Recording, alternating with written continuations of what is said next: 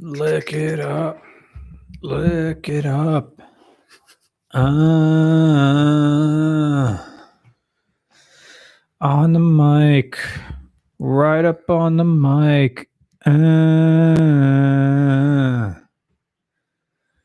Waiting for it to load. I'm probably too loud, but my phone didn't load, and I wanna hear what you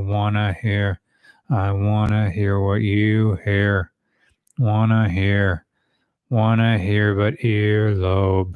earlobe. I wanna buy a GoPro, and then exchange the old hoe. I get $100. Where is it on load? YoTobe. Gotta get it, Mojo.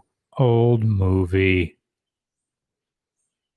Does it even appear on our page? Nose yeah. Blow. So cold. YouTube studio channel. There it is. I can listen to my own self. Own self. I guess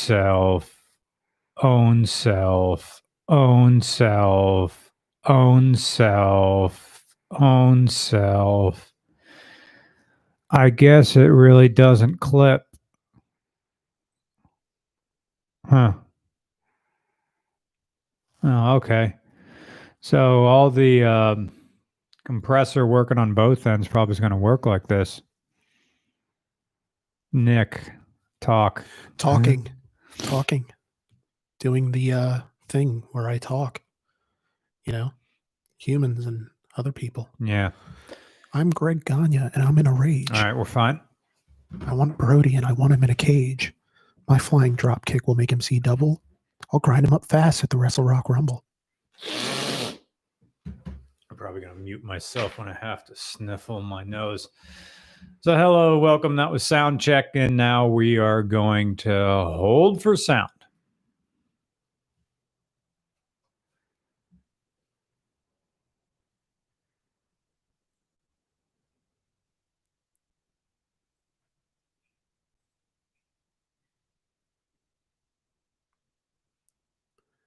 Welcome, everyone, to RCR Podcast number 83, Sober October. I'm Nick. And I'm Brian. Welcome to Sober October, a month long of no booze. And also no pastry snacks, which I live for because I can't fly first class anymore or fly in general. So for the past year, every time we've done these things, I have been drinking during these podcasts. And now I'm not. I'm coming down off of the incredible amount of coffee that I had at the cafe because we were writing a future review. And I used to just cushion my landing with beer during these podcasts because these podcasts normally follow our writing sessions, but not the case now. So I have to get up out of this chair and open the blinds so there's a little bit more light in my face. That's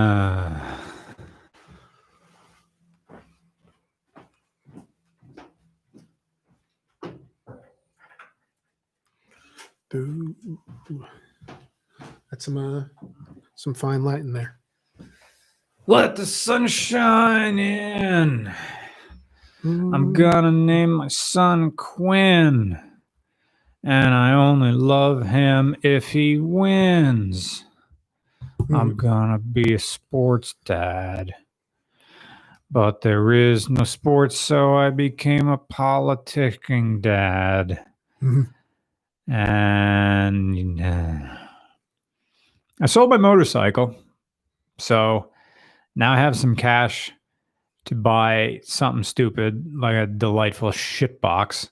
So that could be a project car. It's halfway between finding a 6-speed Camry. That's 2011 to 2013 when they had the stick shift Camry and the blobbiest of body styles. or buying a $2,000 shitbox. And there used to be $900 shitboxes, but somehow the economy is down, but car prices are up. So figure that one out. I don't have an answer for you. It's hard to really know one way or the other. Right. I mean, you see there are so many options right now. And part of it is trying to whittle things down to something that is reasonable, not just for sort of project dad time to work on, but something that people are going to want when it's done, because flipping a car is not just about finding something that works for you. It's something that you think you can sell. So, yeah, it's kind of hard to really nail that down. So buying an Oldsmobile Cutlass Sierra that people think is worth $2,200. Yeah. Never making your money back on that. No, that's not happening. No. You'd have to have like a Justin Kramer around. Like no matter what thing you'd buy, you're going to be fixing like stuff that's easy for him. Like, oh, we got to do the head gasket, means the engine has to come out, but he's doing it for funsies. So you're getting a real mechanic to do this as opposed to two English majors in a garage and like a bunch of Ryobi tools. Yeah.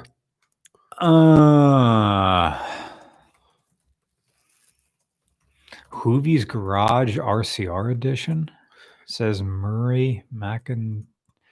I don't know what that means. It means, do I go and see Hoovy, or do I just, you know, I bought the cheapest expensive car and people can drive around in my Murcielago and people think I'm rich. Buy a Cavalier Z24. No, not buying a Cavalier because I don't know. I guess they were better than the Neons in the 90s. I suppose. I feel bad. Like I should be outside doing things right now because it's that beautiful, beautiful weather.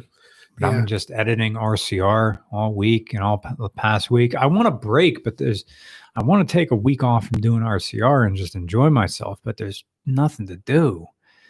I guess in the summer, it didn't feel that way since I was outside jogging all the time and, you know, riding my bicycle. But now I'm inside just a little bit more and I'm like, man, I really could get out of here, but I don't know where to go.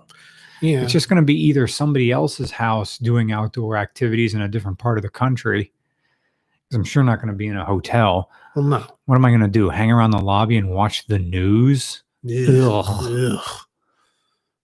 Someone says camping. Yeah, I should go camping. Just need someone to camp with who like wants to get out and go in the woods and be smelly. Mm-hmm. The AT shelters, I think, are technically closed, but I haven't even been on the AT at all this year. Why would they be closed? Like even with it's like physically you can't close them. Yeah. But I don't know who's out there enforcing that you can't stay. Like, can you not sleep in them, or can you not be around them? Mm. I don't know. The ATC is a volunteer thing, and who knows what. You'd have to go to like a shelter off the AT where, like no trail runners or anything would come across you. Yeah, like that would be difficult to get to. Which is a nice idea, but still, I know. You know. You see that Ford's ending the Mustang Shelby GT350 and 350R? No, I didn't. Yeah, I know. It's kind of a strange. I mean, I say that it's sad while completely understanding I'll never own one, you know, in that sort of abstract way that people like to talk about sort of the cars that they would like to own. You know, even though realistically, I mean, if I were to sort of switch over, I don't know that I would necessarily go for a Shelby. Like if I had that kind of money to just sort of blow it on some sort of new powerful thing. But we were in a new powerful thing that also may be ending. Yes. I was supposed to call somebody this morning.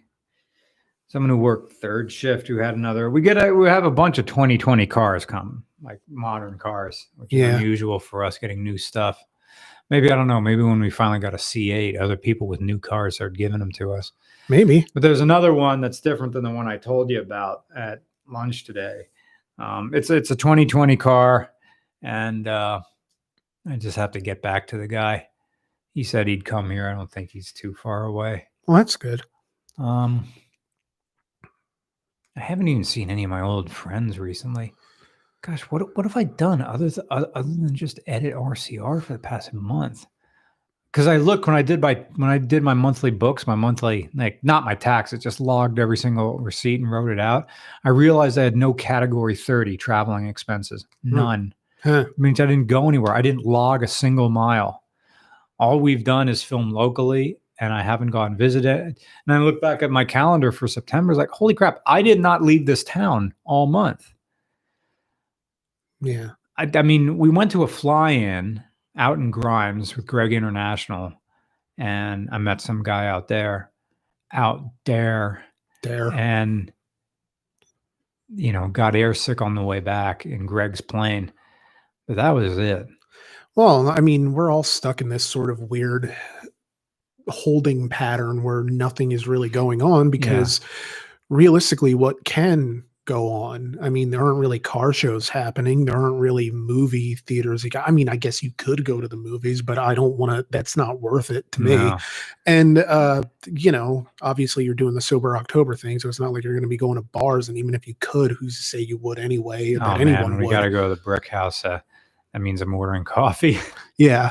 It's just, I don't know. Everything. No pizza boy beer for me. Yeah.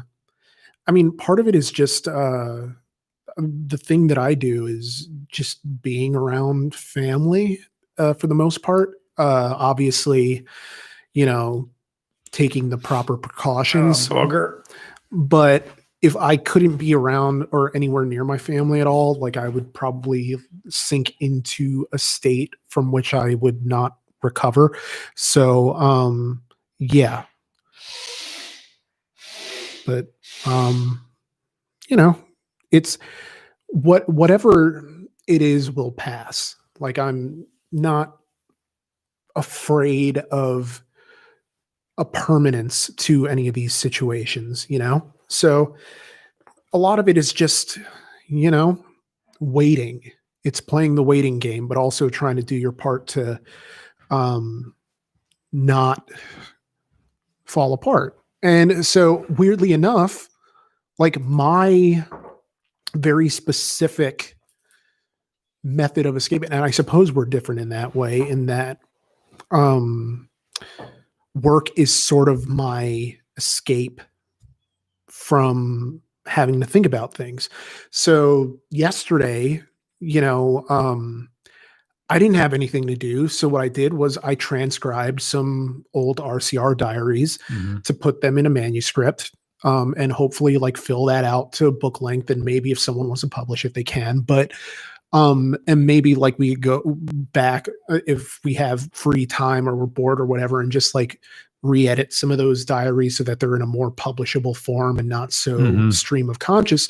But a lot of it is just, that's almost my video games now of putting on an RCR story and, or an RCR diary, excuse me, and putting it on 0.5 playback speed and just listening to Going to Ames, Iowa this weekend. Yeah. And it was, I didn't know you listen to it like that. Yeah. Yeah. No, but because I got to like, I'm doing like stenography basically and trying to get it all out in one time. And so it's very nice to kind of just have that, you know, as something to do because it makes me appreciate sort of the evolution of the series over time in the way that we write. There were some lines that I really liked that I didn't realize were like, it's almost like they hit me again, you know, of like the tragedy of Romeo and Juliet isn't that they died, it's that they were too young to realize that their love wasn't worth dying over.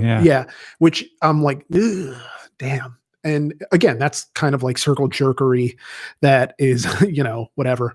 But I don't know. That's something that I've been up to, and mostly just I've been doing a lot of reading. Like I just finished Hunter S. Thompson's Fear and Loathing on the Campaign Trail 72. Yeah. Very interesting book, very well written. I was kind of disappointed at the end where, or not the end, but in sort of the last third of the book where it becomes a series of manuscript transcriptions, because he sort of got so bogged down that, you know, eventually he basically had a nervous breakdown, and that was the only way they could finish the book. And I don't mind that it was in a transcript. It's just that, like, Hunter S. Thompson, for the best part of his stuff, it needs to be written. It's almost like I don't speak as eloquently as I write.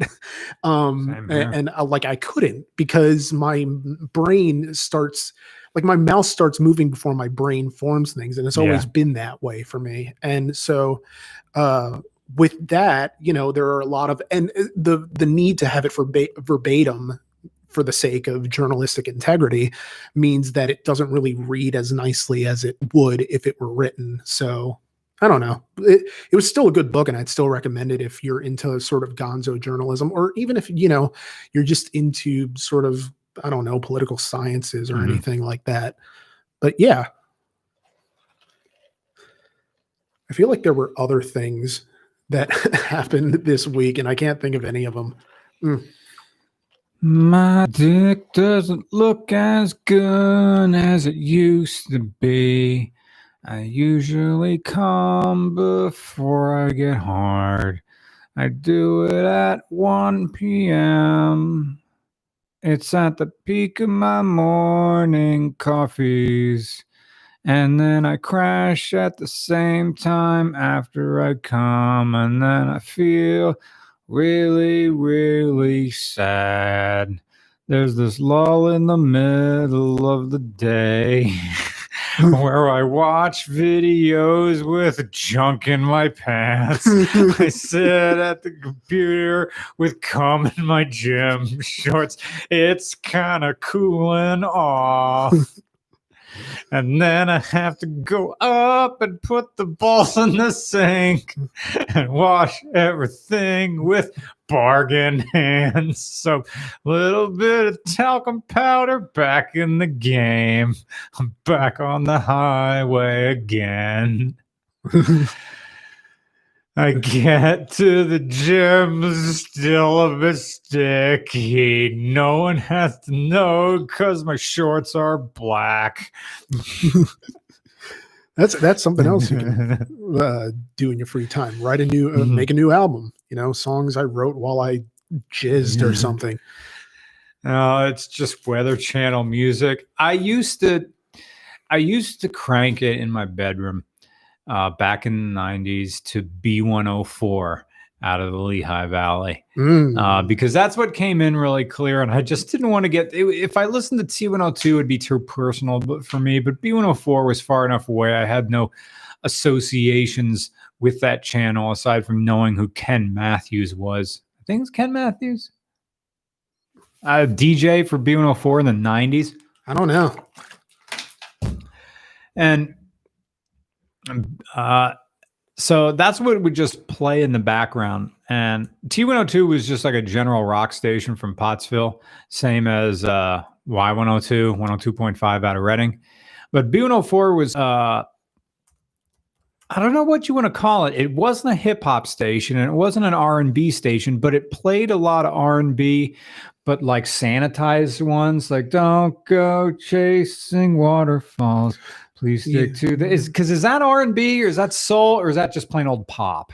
I don't know. That's a good question. I think it's R&B technically, or like pop R&B, because there you go. That's what B104 was. Yeah, it's kind of straddles the line between pop and R&B, and I guess there's rap in there too, but it's kind of just a bridge in the song. So yeah, you ever think about video games, like newer ones, of just like the time sink of that, and then, you know, we can end up with like matching guts. No, not really, but it's something where, you know, as something to do, I mean, because My brother got me Skyrim. Never played it before. I played through the main quest now. I'm at level like 52, so I kill everything with one or two sword strikes. Yeah. So the game's kind of boring now. Now I'm just walking around and like, wow, I completed this game with discovering about half of what there is in this map. Yeah. So now I'm just walking around. Oh, there's Solstheim. There's this whole other island. All the quests are like trivial now. Yeah. And then that, I'm going to go, I don't even bother like looking in chests anymore. There's nothing I need. I have one sword that catches people on fire. I have another sword that takes health. I have another sword that charges the other two swords that just traps souls. Yeah. And then I'm wearing Dawn Guard armor on Legendary. Yeah. There's occasionally I have to fight somebody and need to use a shout. You know, it's slow time, because that thing's maxed out, so everything goes all max pain. Yeah, that's like a game breaker. Yeah, just a slow time one. Yeah, because there's some shouts that don't work on bosses and stuff. They resist it, but no one resists slow time. So, I mean, did you ever see get any of the mods like the one that turns all the dragons into Macho Man Randy Savage? I saw that, and now I didn't even touch any of the mods. I mean, it's like Game of the Year edition or whatever that my brother got me for Skyrim. But, and then there's other ones where you can reskin everything, and then there's some other mod project that's supposed to open up Hammerfell and like all the other provinces in one gigantic thing. Mm. Who knows?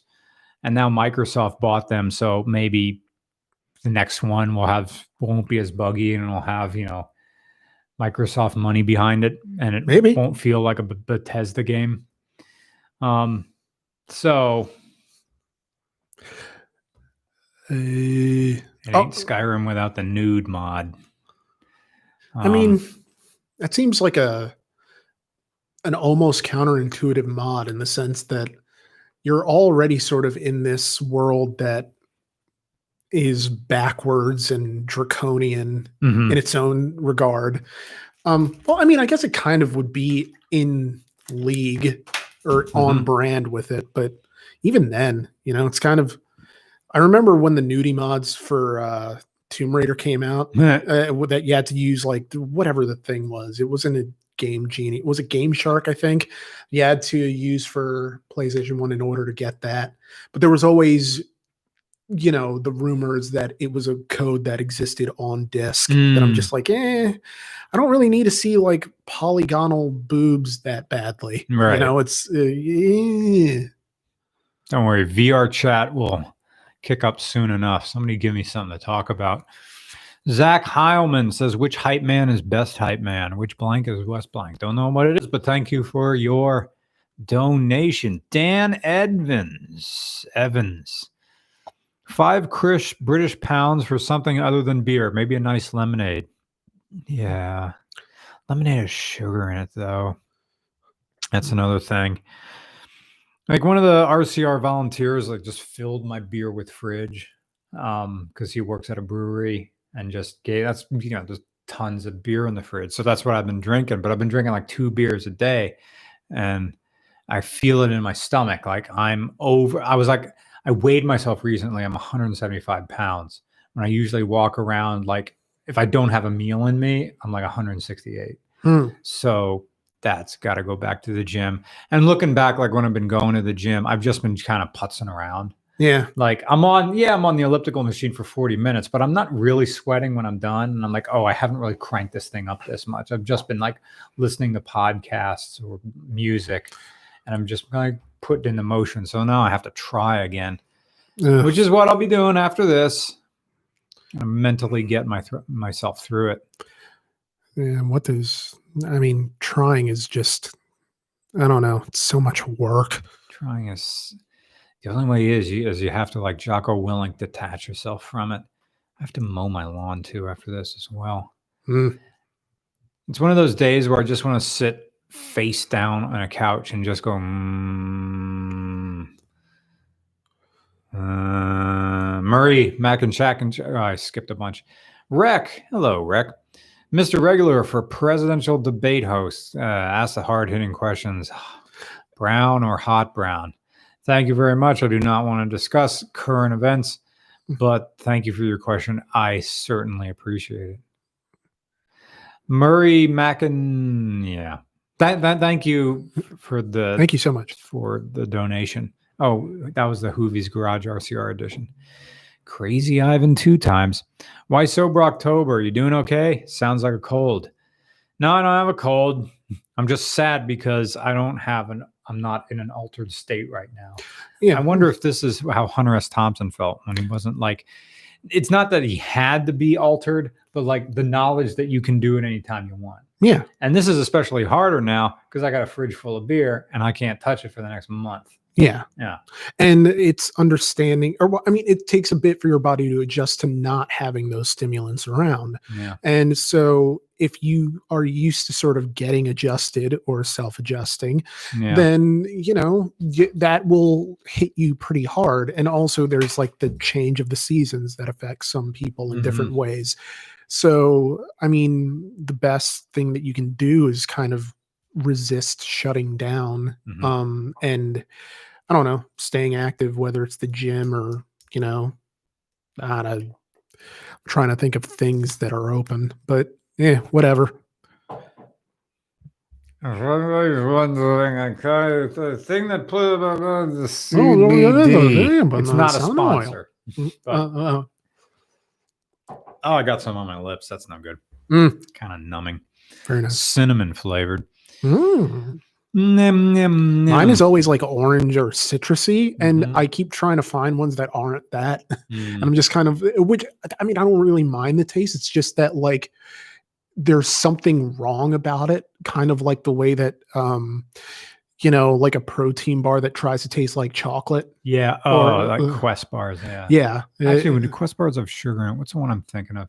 Met Rex. Oh, those are yeah. Terrible. Those are kind of like, I don't know. It's this weird clay type substance yeah. of it's clay adjacent. Clay adjacent. It's like a Three Musketeers without joy. Rex says, Rex with the generous donation, RCR hiatus, just come back in a couple of months. Also get like 20 Arizona iced teas. Ew, corn syrup. Arizona iced tea. The iced tea that makes you suicidal by the end of it. The price is on the can. What? Oh, the price, oh, the price is on the can. Amazing. I'm coming out, so you better get this party started.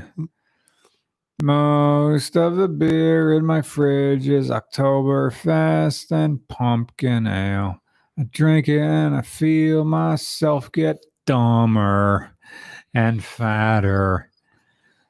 That's definitely some crowd pleasers.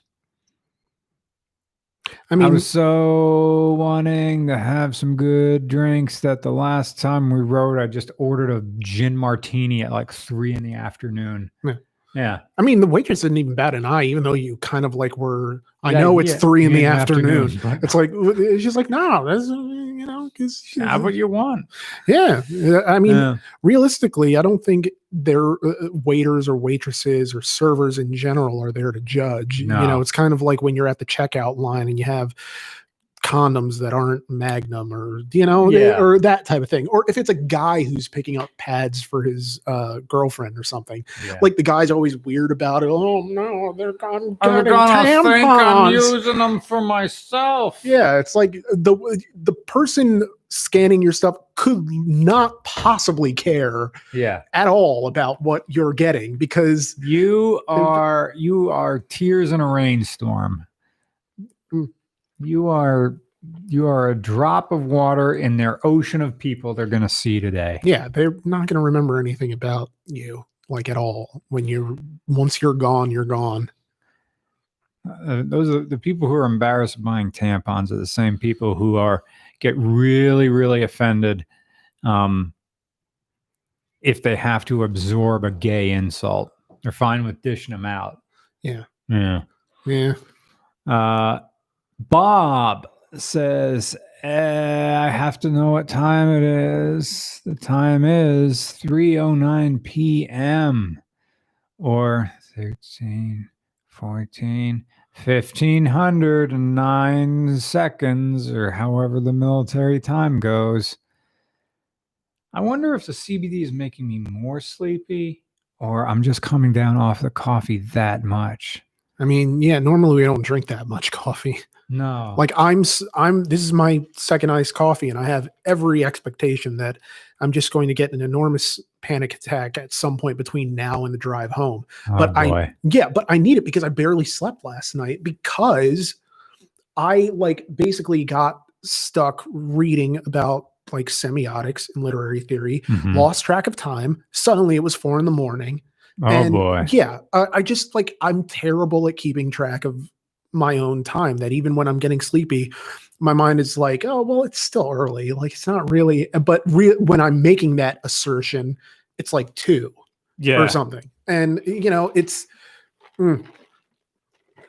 nighttime is so beautiful though. It really is. And amazing. I wish the night would just stop and then I could wake up. It would just continue, or I'm in a state where I can consistently wake up at 8 o'clock in the morning. Tomorrow I got to wake up because I got to be in Carlisle. I'm going to the auctions there tomorrow. Never, I've been doing RCR for 6 years. I've never been to a car auction before. You've never been to a car auction? No, I've never been to Mannheim. I've never been to any of them. So I'm going to fall Carlisle. I'm not going to make a video. I'll take my dick around camera, but it's mostly just notes. It's me wanting to write an article again and actually do something that's not me in front of a computer. People are going to have to be okay with a week coming up where there's no video, which usually means I have a week to just do something that isn't car. Can I keep doing RCR all the way through October? I kind of better, because if I start going places in November, then I'm going to need substance. I'm going to be trying. I have people coming over in November anyway. So, if I have to, I'll whip up an essay about something, I'll talk about something the sort of the less left lane bandit rant. Okay. It won't be as long and it won't get that many views because it's me, but it's something where it'll be content, content. Let's have a thing about current events, because that's really what we need more of. Yeah. Oh, I can't wait for the next batch of high school Ben Shapiros to come up, and they're going to use their magical ability to talk over and down at people at the same time. They're all taking debate classes now, and they can't wait to own people. Yeah. They don't own anything. They don't own them and their bank card, their joint account with their parents. They don't even. They're gonna tell me how the world works. Yeah, it's you didn't even buy those underwear you're shitting in. It's your mom bought your underwear. Is that what's his face from King of the Hill? Your wife left you. He's so great. Yeah, no, it's a bunch of debate team. You can't stop eating candy. It's debate team Cobra Kai. Yeah, yeah. Just sort of shown up and talking over and down. Yeah, yeah. Oh, geez. James F. Do you have a review for the second generation NSX coming? No one won't offer those to us. Yeah, no. Reviews seem mixed on it, and I would consider the final word on the second generation. Hey, remember the first one? You liked that, didn't you? New NSX. My dad was president, Do you know who my dad is of cars? Yeah. All these things are so incredibly specific. Yeah. I finally looked at it's because it's been a very long time, and I looked at Joe Rogan's new studio, and it looks like the inside of an oven. Yeah. Or the inside of a toaster. It looks like the tunnel where they roast the beans on the Chocolate World ride at Hershey Park. Yes. That's so, man, that is frighteningly accurate. Yeah. Because I actually have GoPro footage of going through Chocolate World that I took for my own purposes. It wasn't to use for anything. Yeah. I was just like, I had the GoPro on me. Screw it. I'm on Chocolate World with the, this was like 3 years ago. Don't worry. As I'm going through it, I'm like, wow, this is a really cool effect. I wish I could use this footage for something, especially that last part where they're like, you know, it's a tour of America. It's just a video screen of all these cities. Yeah. You're going through America. Eat your corn syrup chocolate. Chocolate. Never get off your fat sugar ass. Humans. You gotta buy the better folding chairs. Yeah. It's a thing.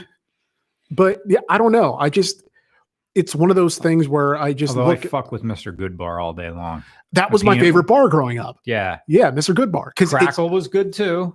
Well, I mean, it was good. I just mean like, it was no Mr. Goodbar. Chocolate in all of those, the Hershey miniatures with the exception of Special Dark. Yeah. But I just want a more substantial crunch. Yeah. And Crackle doesn't get it done. No. Yeah, I think when I was a kid, I liked Crackle more, and then I switched to Mr. Goodbar. And then I went to middle school. And then what was my jam in middle school? At that time, and then you could get Tasty Cakes, like in school. There was no, like in middle school or in elementary school, the only time you could get chocolates, like those, like chocolate in school, was during Halloween, Easter, sometimes Christmas. Yeah. Like they bring out the Christmas M&Ms, the red and green ones, which in my mind tasted different. They probably didn't. But yeah, okay. So 3 times out of the year, there was something other than a school lunch in school. Yeah. But then in middle school, like you could just buy, like you were entrusted with money, you could buy the like Tasty Cakes in school every day and literally never have lunch. Yeah. I think when I was in middle school, they made you buy a lunch. Like if you wanted snacks, you had to buy the lunch. And I think lunch was like $1.50 or something like that. Now this is in 543. So yeah. Inflation and subsidies and all of that. Yeah. So, and then there were some girls I remember who would buy the lunch and not eat it. Mm-hmm. That was a thing, just so they could have like a bag of chips and stuff like that. Yeah. And that was like some weird power move that we all got lectured about. Like in the very, like everybody forms a hierarchy and has their different ways of displaying worth. Like there were the people who would buy the lunch and not eat it. There were the people who would, their parents would give them $2 for lunch, and the lunch was $1.50, and they'd throw the 2 quarters away. Like that was a thing for like some people to say, I don't need this, and they'd throw 50 cents in the trash, and then we all got yelled at, so nothing happened. Because that's the whole thing about classroom management. If you punish the whole class, the problem, you didn't solve the problem. No. It's like some people, some undisclosed. No, you call the kid out in front of everybody. Yeah. You put them, you make people look at them. Yeah. And that stops it. Well, I think part of it is the issue with being a representative of your teacher, because when I was in middle school, this was sort of our chance, like when we go to class and when we go to lunch rather, and okay, here comes Miss Caputo's class. Like that's my class. We're sitting at lunch. And so, you know, we're kind of getting released and okay, Miss Caputo's class, you're free to go, blah, blah, blah, you know, in an orderly fashion. But usually what became standard was the after lunch lecture. Because normally something bad would happen. Someone would act up.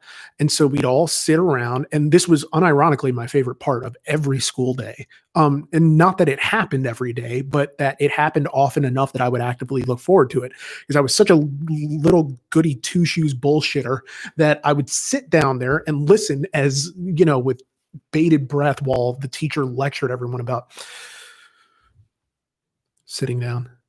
And you just, from the breath and the silence that the teacher will allow to hang in the air, you just know that, you know, something is coming. Somebody slapped somebody, somebody, you know, pantsed somebody. I don't know, but it's just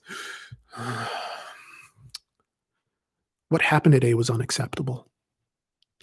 You are representing your school. You're representing your class. You're representing me as a teacher. I cannot stand for it. I will not stand for it.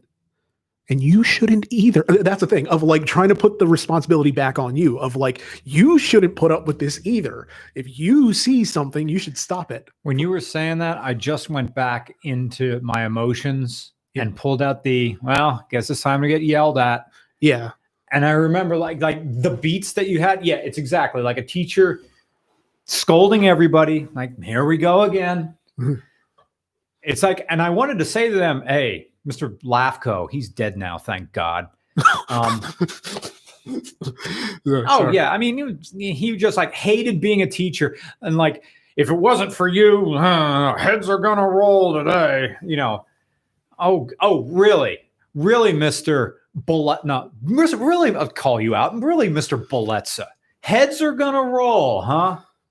You're going to chop our heads off. You're going to murder children. That's what's going to happen. And what? Our parents are going to cry? Man, you are so fortunate. It's 1991 and no one has cell phone cameras. Yeah. I'd love to find some of these old teachers. I like, you are so lucky you were a teacher in the 90s. That you retired in the year 2000,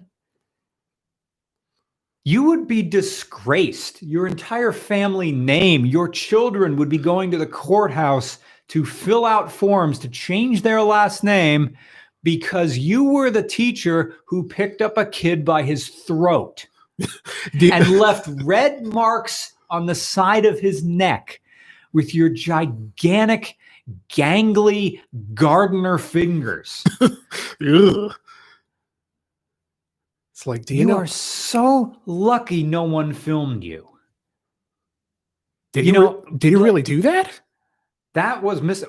Boletza had like an anger problem. Ew. Like there were rumors. We heard rumors about him when we were in the 4th grade, and he was a 5th grade teacher, that he one time punched the blackboard and put a crack in it. And I remember that was the first thing he told us, like trying to just get ahead of these rumors on the first day of school in the 5th grade. He's like, no, there was already a crack in it and I just hit it. And then people thought the crack just like people were saying I punched a hole in it. He would just have he would waste the class time. He would waste our time ranting about how someone forgot their homework. And like, we're so behind because you forgot your homework. And I'm like, you just spent 20 minutes doing this. And of course, it's like a few brave kids would like talk back to him, and his face would get red and he would shout, and you'd hear him yelling, and like all the other teachers would just sort of put their heads down around this guy. Yeah. Like he was a monster. And I'd love to just kind of want to know what was going on. Was it, I'm going to guess, divorce? Did one of your kids turn gay? What happened? Yeah. It's like Mr. Boletza. I mean, and I know that we're taught in a very sort of respectful kind of way that, you know, you never know what a person is going through. And that's true. But some things guess. Are unacceptable. Yeah. Like, and you're not supposed to treat other people that way, regardless of what you're going through. And do you know, like, okay, if he were to be like disgraced and shuffled off, that would speak volumes, because do you know how fucking bad of a teacher and person you have to be like kicked out of teaching despite no, like without banging somebody you're not supposed to? Yeah. Like that's kind of very telling, you know, of just there's violence and it's coming from a teacher. Yeah. It's just, ugh. I get it, man. You made a bad career choice.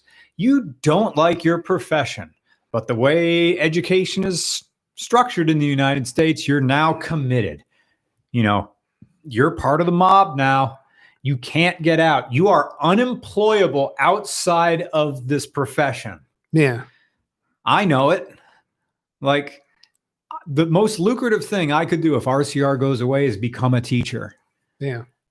Like maybe I could write for something, but odds are if I stay in Pennsylvania, I just have to get a Joe job. Yeah. Best case scenario, Bruce Henn hires me. Yeah. I'm not a good, you know, I can sweep up. I can hand them things. I can turn wrenches. I can help people do stuff. That's probably it. I mean, as far as writing it, like if I'm outside of the entertainment industry. Yeah. Maybe Hardegy would hire me to do something. Maybe I could go work for Farah at his garage out in LA. You know, I always have my doomsday scenario with RCR. Like it stops. The YouTube partner program just goes away. Well, I got about 3 years worth of saving, which is better than most people, to figure something out before, I don't know, I become homeless or something like that. Yeah. And, you know, I'm living on the AT. Yeah. I mean, I've seen people do that. I guess it's completely doable. I don't know what I don't know, because I don't really know what I can do, what I'm capable of. But I mean, I don't know. I sort of fell into this fortunately enough, and yeah, granted, being fortunate enough to fall into something, that's not really something you can rely on. But again, it's something where I don't know. I have to take it one day at a time, because if I think too far ahead, and if and I know you're supposed to have contingencies for everything, but that's not the way that my brain works. My brain needs to, because I feel like I'm functionally a useless person in most things that aren't this. So I gotta figure. I don't know. I'd go to work and just get some job, and I'm like, man, it's gonna be tough, but this is how the rest of people work, and like, there are people out there working jobs supporting us. So it would be like, well, you had a good run, kid. Yeah. Now it's over. But you know, it's owned by Google, and Google is this gigantic thing. Do you think they're stopping the partner program? Nope. It's going to keep going. And, you know, the free market will prevail. Some other company will come up, and, you know, dick jokes will never not be funny. Yeah. So do you mind if I pull the shades? Yeah, there's glare from my car window that's coming right off, like right next to the Kunkelman Chevrolet. And it's like getting me right in the eye. It's almost like Kunkelman Chevrolet is blinding me with savings. Lose your virginity at Kunkelman Chevrolet. Yeah, we're going to do another one of those. Yeah. Lose your virginity at Kunkelman Chevrolet. Yeah. There's an app for that. We hired a new guy. He used to be a fluffer on a very check us out on the web at www.pornhub.com. Yeah. My to the person in the comments asking for Kunkelman merch, that's all at Zazzle.com. Just look up Regular Cars. So yeah, it's very much you know, we have bumper stickers, floor mats, license plate frames, hats. I don't know, other things. But yeah, it's like we also have like new merch that's just like old RCR quotes, like $12,000 engine rebuild, son. Yeah. Bumper stickers. So that's nice and fun. Come to Kunkelman Chevrolet. We know where you live. We know your door code. Like as the videos go on, it has to get more specific. Like, We've memorized your sleeping schedule. You need to buy milk. You're running low on muffins and bread. But yeah, it's Kunkelman Chevrolet. Your mother called. Or that should be like a Rinaldi. That's a Rinaldi. Well, oh, and yeah, Klein. And there's Rinaldi and Klein merch there too. Hey, your mother called. Yeah, it's like Rinaldi says it's important. Yeah. Hey, yo, and it's just 2 minutes of just going, hey, or just going Rinaldi and Klein, you know, over and over again of just Rinaldi and Klein, you know, because it's just like hats and shirts at this point. But mm-hmm. I think like maybe one mug, but still, you know. Here's a Roman question. Rock and roll. Village idiot Roman. Is Michèle Mouton still on the RCR short list? Yes. I want to hear more about women in minorities in the art of history and racing. Yeah.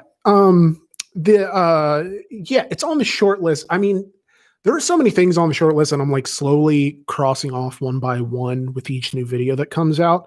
And some that I don't intend, like the Corvette thing was never intended to be like a 3-part thing. It was all just going to be one video. And then I realized if I made it all one video, it was just going to be one big, like 3-hour mess.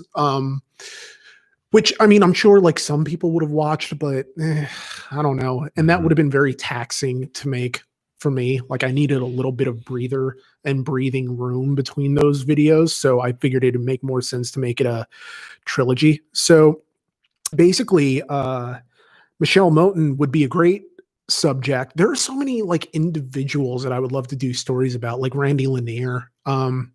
But I don't know. I'm trying to do the things that people want me to do stories about. Oh, Mouton. It's Michèle Mouton, or Mouton. Mouton or Mouton? Well, regardless, yeah, she's a fascinating figure and someone who's very much on the short list still and will always be there, but she'll probably be one of the ones that I do in between some of the longer form ones. The one that I'm working on now is one that like people ask me about a lot. And it is a story that like I want to do, but it's not something that I would have prioritized if I didn't think if people weren't asking me to do it. And so I'm like, I'm going to do it, but it also requires me to go back pretty far to like the founding of like certain things. And, you know, I have to decide how granular I want to get about it, like how far into the weeds I want to go. Before getting to really, because what I like about RCR stories is that it has the structure of not in quality, but of a classic Simpsons episode of how the first 5 minutes ultimately have almost nothing to do with the rest of the episode, but then it comes right back around at the end. Yeah. So that the idea with it being that you start out with this story about, you know, if it's the story of, I don't know, the Isle of Man or TT, it starts out with the founding of like an automobile enthusiast club. And what does that have to do with anything? And so you progress from there. And then suddenly by the end of the story, when you're telling a story of all the Dunlops, that you're wondering, or you sort of get this feeling of having come a long way, of the story being more substantial because, you know, again, come from all this sort of primordial, it's pretentious, but you know, it's just this thing started here, ended here, you know, it's fun. So yeah, that's my answer to that question. Let me love you tonight. I'm gonna mash my erection between your butt cheeks and not hold. Well, I'll hold you, but I won't hold in my farts, and this is the life we'll lead. You can feel me getting hard and soft, and then hard and soft. Not in your butt, but just above it. Hard and soft love. This should be in the Christmas video of "Let me sing your Christmas carol." Like instead of "Let me sing you my favorite carol." Let me put my dick in your butt cheeks. I'll hold you, but not my farts. You can hear me getting hard and soft, near your asshole. Merry Christmas. That should be the song that we do. Foster. I need like those jingle bells that you have in every elementary school percussion kit. Yeah. Jingle, and I'll be just doing it amelodically. Truly a Christmas carol for all seasons. It would be funnier if I just put it to jingle bells, like let me put, but no. Is that public domain? Yeah, Jingle Bells public domain. I know a lot of Christmas songs are. I wanted to find out if Jolly Old St. Nicholas was and completely forgot. Christmas songs public domain. Aaron Crutchfield says, you need something to do? Head to the North Woods in Maine, find the Brown River, and film it and make a joke. Thank you for reminding me that I like to say the word brown. Everybody likes brown. Thank you, Aaron Crutchfield, for the high knowledge. Someday I'll get to Maine. Dear friends to dusk, thank you for the generous donation. I'm trying to write the script for a video, like an RCR diary, but losing motivation to even research. What do y'all do when you're struggling to write or focus on a topic? For through it, I want to make it. I mean, yeah, pretty much. Sorry. Okay, so you want to write, but you don't have the motivation. I got nothing for you, man. If you can't move the pencil, what good are you? That sounds like an old man thing. It's like, what good are you? Yeah. What are you good for? Look, yes, you have to force it. Guess what? You have a minute. Let's see what you can get up to in a minute. Yeah. Like, if you're really listening to me, you'd open, like, if you got a pen and paper in front of you, like if you're at work, I understand you can't do it. Yeah. Look, if I'm gonna be a teacher, I have to be able to practice what I preach. So, where's something to write on?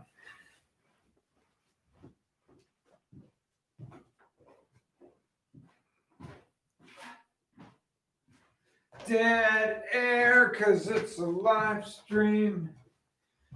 Dead air, my piss stream.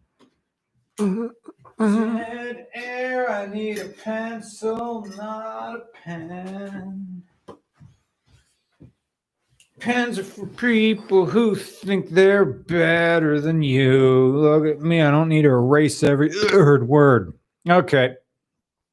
So, writing exercise time. Doesn't have to be good. It just has to keep going. There's no wrong way to run. Put one foot in front of the other, then you'll be farther away than when you started. That's how you run. So stopwatch. It's really timer. Timer is 1 minute. Like, let's see what you get up to in 1 minute. Do you want to do this, or should I? Or do you just want to, like, entertain people? It'd be pretty boring for people who are listening to this while driving, and then there's just 1 minute of silence and me writing stuff down. Well, I mean, you can write stuff down, and I'll give my answer to the question. Okay. All right, so this is 1 minute. This is a writing exercise. It's called You Can't Lift This. You have to keep writing. It can't stop for 1 minute. So, and I don't know what I'm going to write about. So here we go. And so, yes, the answer has been and always will be that you have to write through it, regardless of whatever the sort of writer's block that you have. You have to focus first on getting it done and worry about it being good later. So just keep writing until you have enough, and then go back and worry about making it good on a subsequent draft. But that's the way you force through writer's block, because essentially you're forcing your brain to work around the issues that you're having. And I don't know, like, you almost have to treat writing like a 9-to-5, in that I'm going to sit down. This is how long I'm going to write for. I have to do it in this amount of time, which almost sounds like you're imposing anxiety upon yourself, but it's really not like that. If you're, you know, sure enough, well, it's not even about being sure enough. As long as you have the capability to write, as long as your hand can move a pen or pencil or type keys or even speak into a voice recorder, you have the ability to write and to write well. And the way you get better at it is, you know, reading good writing, listening to good writing, and writing on your own. You know, you just read newspapers, read comic books, read anything, read posts on Reddit. As long as you're reading, and you can do it. There's nothing that you can't do if you try to, in writing, I mean, rather, you know, obviously you can't fly if you jump off the roof of a building, but you know, it's. Did I set this for 1 minute? It appears to be an hour. Oh, but I mean, you're still at 15 seconds in the first minute. So, yeah, it's as long as you commit to seeing it through within a given time frame, then you'll see better results. And if you commit to reading more, you know, sort of absorbing things more, allow yourself to absorb things, you know, whether it's people watching, whether it's sensory experiences. If you think of a good turn of phrase, write it down. Over a minute, because we're at 58:45. Oh yeah, so I went longer than minute 15, give or take, but still, that's a healthy chunk of time to get a decent 1 hour thought. And 1 minute. I forgot to go 1 minute. Yeah. All right, so it's been a minute. So I only wrote that much, but I wrote legibly and in like complete sentences. Placemats. Because I had to start somewhere. What's directly in front of me? There's some placemats here. Placemats. My parents had this unusual obsession with protecting placemats for future events. They had plastic placemats for picnics, cheap Ollie's bargain outlet placemats for good daily use, and good Boskov placemats for like good times. Why, do you want me to do 1 minute, or you're just writing down? Oh, no, I'm going to do 1 minute. Okay. Because I want to try it too. All right. 1 minute starting now. Right. Blake Carlson asks, thoughts on a Focus ST as a first car for my teen? No, that's a terrible first car. What does your teen have to be faster than the other ones? What's a teenager going to do with 250 horsepower? Are they going to appreciate a turbocharger? You know, it's all downhill from there. You got them a Focus ST, and their next car is going to be like a Geo Prism after this one breaks, unless you're going to buy another one. Believe me, the kid just wants a car. And if he starts saying he needs a Focus ST, you got a spoiled kid right there. What does he need a sports sedan for? He needs to learn how to drive. Here's your Corolla, and Corolla love me or something like that. Huh. I haven't listened to that guy in a long time. Lots of Focus ST. No, maybe a regular Focus. All right, that's a minute. Yeah. This is completely incomprehensible garbage, but whatever. When I was a kid, I used to think gosh was the opposite of God because people who didn't want to blaspheme would use gosh. But now I think God is the opposite of me. I was told I was made blah. I was going to say I was told I was made in his image, but now I think, you know, some... You know, crawling in my skin. Yeah. Like it's bad, of course, but the whole point is that you allow yourself to be bad. Yeah. As bad as you need to be, or as awful as the writing can get, mm-hmm. You just muscle through it anyway, and then you worry about it being good later. But yeah. You just get whatever down, and you know it's fine. I think teaching writing is easier than being a personal trainer. Like, to say, oh, a personal trainer just counts. But, like, teaching writing, half of it is just you have the students write in class. That's like 20 minutes gone right there. Yeah. It's easy to teach writing. Because half of the teaching line is teaching thinking. So good question, Blake Carlson, and good question, Defense to Dusk. So that you just saw what we just did. You have a minute and you can't, you have to keep writing. I don't know what to write about. Then write about how you don't know what to write about and what you're feeling right now. Yeah. Now, great. You got an idea. You got something on paper. Refresh to freedom. Yes. Freedom. An hour went by. Oh, wow. Yeah. Looking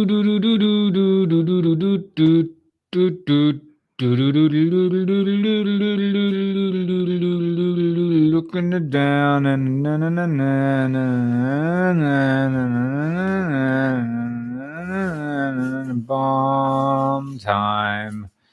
Everybody's bomb is uglier than they think it is. Everybody thinks the bomb smells good, but it isn't made to smell good. Stop making doughy buns. Did you hear that in Ireland, there's too much sugar in Subway's bread for it to be legally classified there as bread? Good. Scott. Thank you for the donation. Scott, would you be interested in reviewing a 100,000-mile Volkswagen Mark VI GTI Driver's Edition? I don't know if we did a 6th gen or not. I don't know if I'm interested or not, but you know the drill. I'm going to put this as a voice memo or something like that so I can just play it for the rest of this episode. Where's my voice memo? Where's my voice memo? It's the Falling Asleep Podcast and Waking Up with the Stiffy. It's a voice memo. Welcome to voice. I got a whole bunch of voice memos in this one. You know the drill. Year, make, model, city, state, and the title of the email. In the body of the email, put your name, a phone number where I can contact you. Please be sure to spell out your state in its entirety. I need the full word of it to be able to search for it in my inbox. That is regularcars@gmail.com. Year, make, model, city, state, and title of the email. Please spell out the entire name of the state. Thank you very much, and thank you for submitting your car to Regular Car Reviews. Excellent. You know the drill. Year, make, model, city, state, and the title of the email in the body of the email. Can I rename this? So I got, okay. How to submit a car. All right, so that's what we're going to do now. There we go. That's what I'm going to play when I get those questions. But thank you for donating to ask them. I appreciate it. Thank you, Scott. Merci, merci, or mercy, mercy. Thank you for your donation. What makes the 1998 Civic hatchback so good? Is there a review coming? Yeah, they're really built well. They like to rev. It's one of the best shifters you can feel. And they got that 90s nostalgia going for them. Are they better than Hyundais? Yes. Are they better than Toyotas? Yes. They're really the only ones, aside from Volkswagen, who made a fun hatch in the 90s. I mean, I saw the U.S. We never got the Lancia. So what are you going to do? Is there a review coming? Not now, but probably at some point. Folly Industries, thank you for your donation. Good luck with not drinking. I was too busy to drink one Christmas and lost 10 pounds that way. Yep. I know I'm going to see results next week just from like not having those extra carbohydrates that my body is just storing around my waist. Like right now, the only time I have a flat stomach is when I come back from the gym a little bit dehydrated, you know, sweat and you sweat out of pounds. Otherwise I wake up in the morning and I have a gut. So that's another reason for Sober October. Yeah. No. JB says, what review that you have done would you like to be able to revisit? Most of them, we've just said everything we need to say. Yeah, there's nothing I need to, like, there's nothing that occurred to me after the review that I kind of think about like, oh man, I wish I would have said that. I'm trying to think, but no, not really. Most of the time, because when we're like sort of together and writing, anything that we miss, we kind of inform the other person that, you know, mm-hmm. hey, either we already said this or, you know, like to kind of edit out redundancies, I suppose. But also, I suppose the things that are missing, you know, hey, mention this or whatever. But you know the drill. Oh, I thought I renamed that. But yeah, that's kind of, no, I don't really think there's anything that I would want to go back to, like a review that I would want to revisit or a car that I would want to revisit for the purposes of like a new video. There are plenty of cars like I would like to drive again, but it's not necessarily something that I think about too much. So I don't know. How do I save this? And why does it still say, why does it say Grove Street? I'm making some weird San Andreas. Like all of my memos just say either new recording or goal or Grove Street. Grove Street.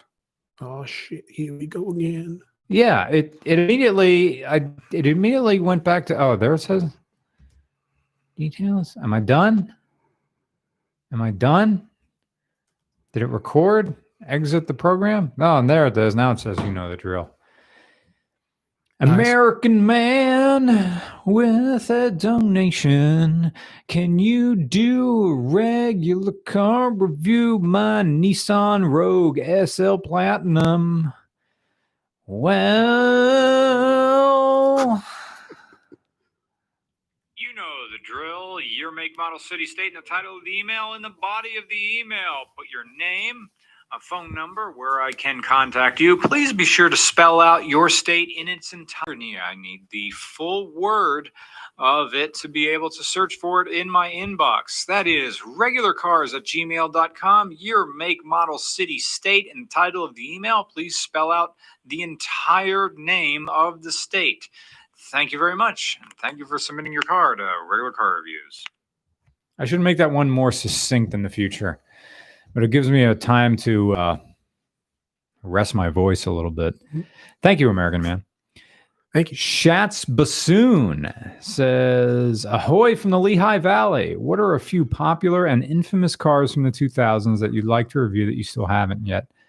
The real... Subaru Forester XT, the turbo one, some other 2000 things. We've never done a Prowler, even though that's late 90s. I guess they made that in the 2000s. Yeah, I suppose. I think I remember seeing that my senior year, and I graduated in 2000. I haven't done a Prowler. We did the PT Cruiser. We did a second-gen Neon in that. We had the SRT4. We never had the regular one. There's 90s stuff. I mean, the first gen Neon, you know, that's right now. It's a unicorn. Other 2000s blobs. We got the NB Miata out of the way. We did. I think we did a Civic like a million years ago. From there, the 99 Corollas were all the same. There was a still generation going into the 2000s, not the second one. We got the Matrix XRS, and by extension, that's also the same as a Corolla XRS. We did the MR2 in the early 2000s. Yeah. I can't think. There's stuff out there that we haven't touched. We haven't done many Euro cars from the 2000s. Yeah. I mean, we got to get one of those horrible Jags from the Ford years. That'd be delightfully. That would be like, I don't care about any of this. It's like anybody who buys one of these things, or like a North Star Cadillac. Those are god awful. Yeah. They're all for sale on Craigslist for $1,200, and every single one of them is going to have blown head gaskets. Yeah. It's like right at that time. Anyway, so yeah, that's North Star Cataloging is shit all over it. Thank you, Shatz. Cameron Aubernon. Albernon? I'm guessing. Okay. I've gotten it right and I've gotten it wrong, or maybe I've only gotten it wrong. Hello. Have you ever had a Mad Max Globerino? It's a Thanksgiving dinner in a burrito. Those, yeah. It's like the gobbler from Wawa, except it's a burrito instead of a hoagie. Found out about the Pie de la Escocia a few days. I've never heard of it, and I live here. Have you heard about it? What? No, I mean, I've heard about it, but I've never seen it or had an occasion to want to get one. I mean, I've done the gobbler before from Wawa, but that's like, you know, that's a hoagie. Well, they make them in bowls now too. Yeah. And it's like, if I wanted to fall asleep, I can just get ground turkey and mix it with stuff. Yeah, and you can buy ground turkey and just buy a jar of gravy at the grocery store, fry it in a pan, add that to whatever you're eating and fall asleep just as well. Yeah, but I always find that the gravy is what ruins it. Like everything else, you know, you have the turkey, the mashed potatoes, the stuffing, the cranberry sauce. The cranberry sauce is fine as the sauce, so why you got to add gravy? And it just throws everything off. And now this was years ago. I haven't had a gobbler in, like 3 years, but still, it's a matter of principle. Like, who's balancing these things? You know, you got to find the right balance. So, yeah. Oh, Cameron just sent me on Twitter. Look at that. Oh yeah, she sent that. That was a very specific. I'm tired looking at it. Ugh. I feel like I gotta take a shit just looking at it. It feels like grandma's disappointed and we don't know why. Yeah. Your mom's upset the meal. Yeah. Mom is disappointed because of a conversation we weren't privy to. Yeah. What are my favorite Pennsylvania foods and beverages? Okay, what do I miss when I go abroad? I miss tall cups of coffee. Yeah. Should I bite the horse that bit me and just, because when we left, like, they're always refilling our coffee at this cafe. I'm not complaining. Yeah. But like, will more of it help me or should I just stay? Because if I take any more CBD, I'm probably just going to fall asleep and then not go to the gym, which is working against like Sober October. Like going to the gym and like working out once I'm there isn't a problem. I just go into autopilot mode. Yeah. It's like, I'm just going to be listening to a podcast. Lately, it's been Tim Dillon. You probably heard a bit of Tim Dillon in my voice where I was complaining about teachers. Oh man, more coffee sounds good. Just put it in the microwave for just a little bit. PA foods that I can remember. I can name PA foods that I used to like. I used to love Gears iced tea. But you know what? I still love Tasty Cake mini frosted donuts. Fuck me. Yeah. Fuck me raw. They are good. Yeah. With chocolate milk. Like Joey Diaz. You kidding me? Yeah. That's the only way to have them, actually. Yeah. The chocolate milk. Yeah. It's got to be chocolate milk. And the powder makes a hot mess. I don't know. Miller's Hot Bologna is one of them that is, I don't know that it's necessarily entirely PA specific, but that is something that I actually cannot have anymore, that I've decided I can't have anymore because it will cause me to die. Not die, but in a very weird place. Like, I just don't want to spend the rest of my day in the bathroom. That's all. Let's see. I don't know. Like, it's not PA specific foods, but like places that make very specific, like, I miss the businesses that make the foods that I like. So like if I like a certain hoagie made a certain way, I'll miss the deli that makes it when I'm abroad. I'll miss my deli. I'll miss my cafe that makes my things the way that I like them. And it's very nice to have those types of things. But also, you know, in terms of Pennsylvania foods, I don't really think about it that much because it's like, well, the non-specific or the non-general food that I eat is like cultural food, essentially, like Puerto Rican food. So I guess like that's what I end up missing the most when I'm like abroad or out of state or anywhere that isn't home, you know, is that I miss, you know, arroz con gandules, I miss pernil, I miss, you know, freaking rellenos de papa. Like I miss those things, but it's not like I have them all the time anyway. Otherwise I would be much, much fatter. So, you know, it's got to be something that, you know, makes sense. The cafe, I saw on the menu that they're also doing Cubanos. Oh, those sandwiches. But yeah. I don't know if, like, I had one in, like, the best meal I've ever had in Florida was one of those. Mm.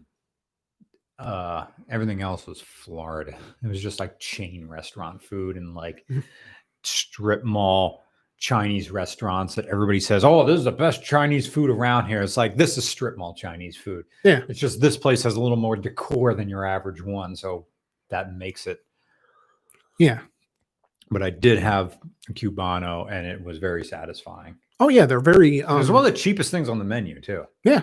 And I think in terms of like food per dollar ratio. Yeah. Like the amount that you get on a Cuban sandwich. It's just like. It's just like they just bring it out and it's just like dumping the plate in front of you because there's so much sandwich there. Yeah. It's almost like a pastrami. Well, it's like a Reuben that doesn't take itself so seriously. Yeah, yeah. It's a weird thing though. Like this place was like, oh, it's artisan, like it's authentic. But then like a Cuban sandwich is just like a worker's sandwich, like something you would like make and then take with you. Yeah. That's still going to be good after it cools off. Yeah. It's tin lunchbox food. Yeah. In a good way. In the best way. Anyway, I mean, it's like making artisan burritos. It's like, it's the same thing. Yeah. I mean, doesn't matter if you know, sort of. But then I don't get upset about burgers. Like an artisan burger itself was just like a miner's food. It's like beef and bread together. The difference with burgers is that a lot of them are made to order, whereas a pastrami sandwich, you can't say you want it medium. Okay. So for an artisan burger, it kind of makes more sense because now the onus is on the chef to like get it right in a way that like if you're making an artisan burrito, I would imagine that like say if you're scooping meat or chicken in there, like it's already been cooked. Yeah. Like the person assembling the burrito, they just have to assemble it in the correct proportions. But like with a burger, it's like, this is my burger. Don't mess this up. Get the seasoning right. Out of the fridge. Like everything's going to be fresh. Yeah. Yeah. Got to be well seasoned. Got to do all that. It doesn't work with a burrito because it all has to congeal just a little bit. Yeah. Things have to melt together. It's like, getting a burrito, like making it itself, like it's too fresh. And like the bits are falling out of it as you try to eat it. Yeah. Yeah. The structural integrity is non-existent. The tortilla, is it tortilla or tortilla? Tortilla hasn't got a chance to glue itself together. Mm. That's why maybe that's why they come in foil and you have to let it sit for just that little bit. Yeah, and get the guac because the guac is sort of load bearing. It is. Good question, Cameron. Jasper, thank you for the donation. Have either of you read Travels with Charlie? It's 288 pages of delight. I'm unfamiliar with that book. No, I haven't heard of it. Who's it by? Nick is watching the regular chat, so if you tell me who's it from, I mean, we could consult the Oracle. But Travels for Charlie? Travels with Charlie. With Charlie. Bare Leg Diary. Oh, by Steinbeck. Nice. Oh, okay. Travels with Charlie in Search of America. Nice. He went for a search of America and couldn't find it anywhere. Bare Leg Diary, $5. Thank you. No question. Timothy Colquitt. I don't have the first idea. Hey guys, my 1995 GMC K1500 hit 300,000 miles this past Sunday. Love the show. I look forward to every Monday. Thank you. Love you for helping us live. Nikki Kebab says, what do you guys think cars will look like in the near future, appearance-wise? Do you think there will be a period of everything old is new again? Everything old is always new. It's rolling. It's Mortal Machines or whatever that movie was. Mortal Engines? Mortal Engines, just consuming old stuff. Yeah. Entire civilizations and culturally appropriating other machines. Yeah. I forget, in that movie, do they show how London swallows that smaller city car? Oh, yeah, okay. No, it's what's funny. It's Howl's Moving Castle, but essentially. Yeah. What's League of Extraordinary Gentlemen. I mean, the thing for me is that I think we're in a very I've heard it referred to as like a Xerox era, where it's like a copy of a copy. Mm-hmm. And it's strange to me that my nephew, almost on the same time frame as myself and my brother, grew up liking the exact same things because they were popular at the exact same time for him that they were for me at that age. Mm. So Ninja Turtles, Power Rangers, and their popularity declined at the exact same time that it did for me and my brother. And, so, which funnily enough, I found out that the Fat Snacks girl that I have a crush on, the Fat Snacks ad girl, is now the new Pink Ranger, which is bizarre to me, This person who I only knew from ads, who I didn't even know what their name was, is now a Power Ranger, which is, obviously I don't reach out to. Does simping include reaching out to the person? Because if it does, I can proudly say I'm not simping. Does it? Yeah. You have to you have to have this. Yeah. It's something about Mary, but in text, the guy who's in crutches in that old movie, you have to be arranging your entire online presence so that someday they love you. Mm. You have to, every single conversation has to be, like a stock. It better be in the green. You got to be moving up.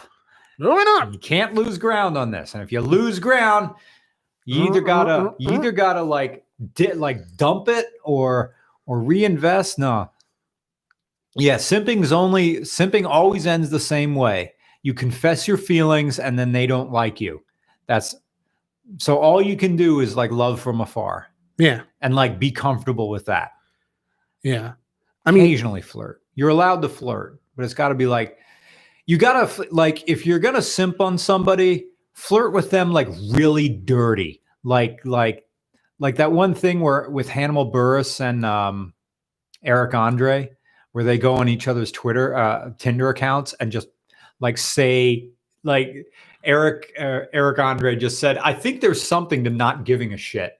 Why are you farting on that car? Hannibal Buress, his first line to a girl is you look like a girl who really likes eating Doritos. And Eric said, there's got to be something to this. This guy doesn't give a fuck if this goes well or not at all. I guess I got to go out with him. Yeah. So that's what you legitimately have to not try.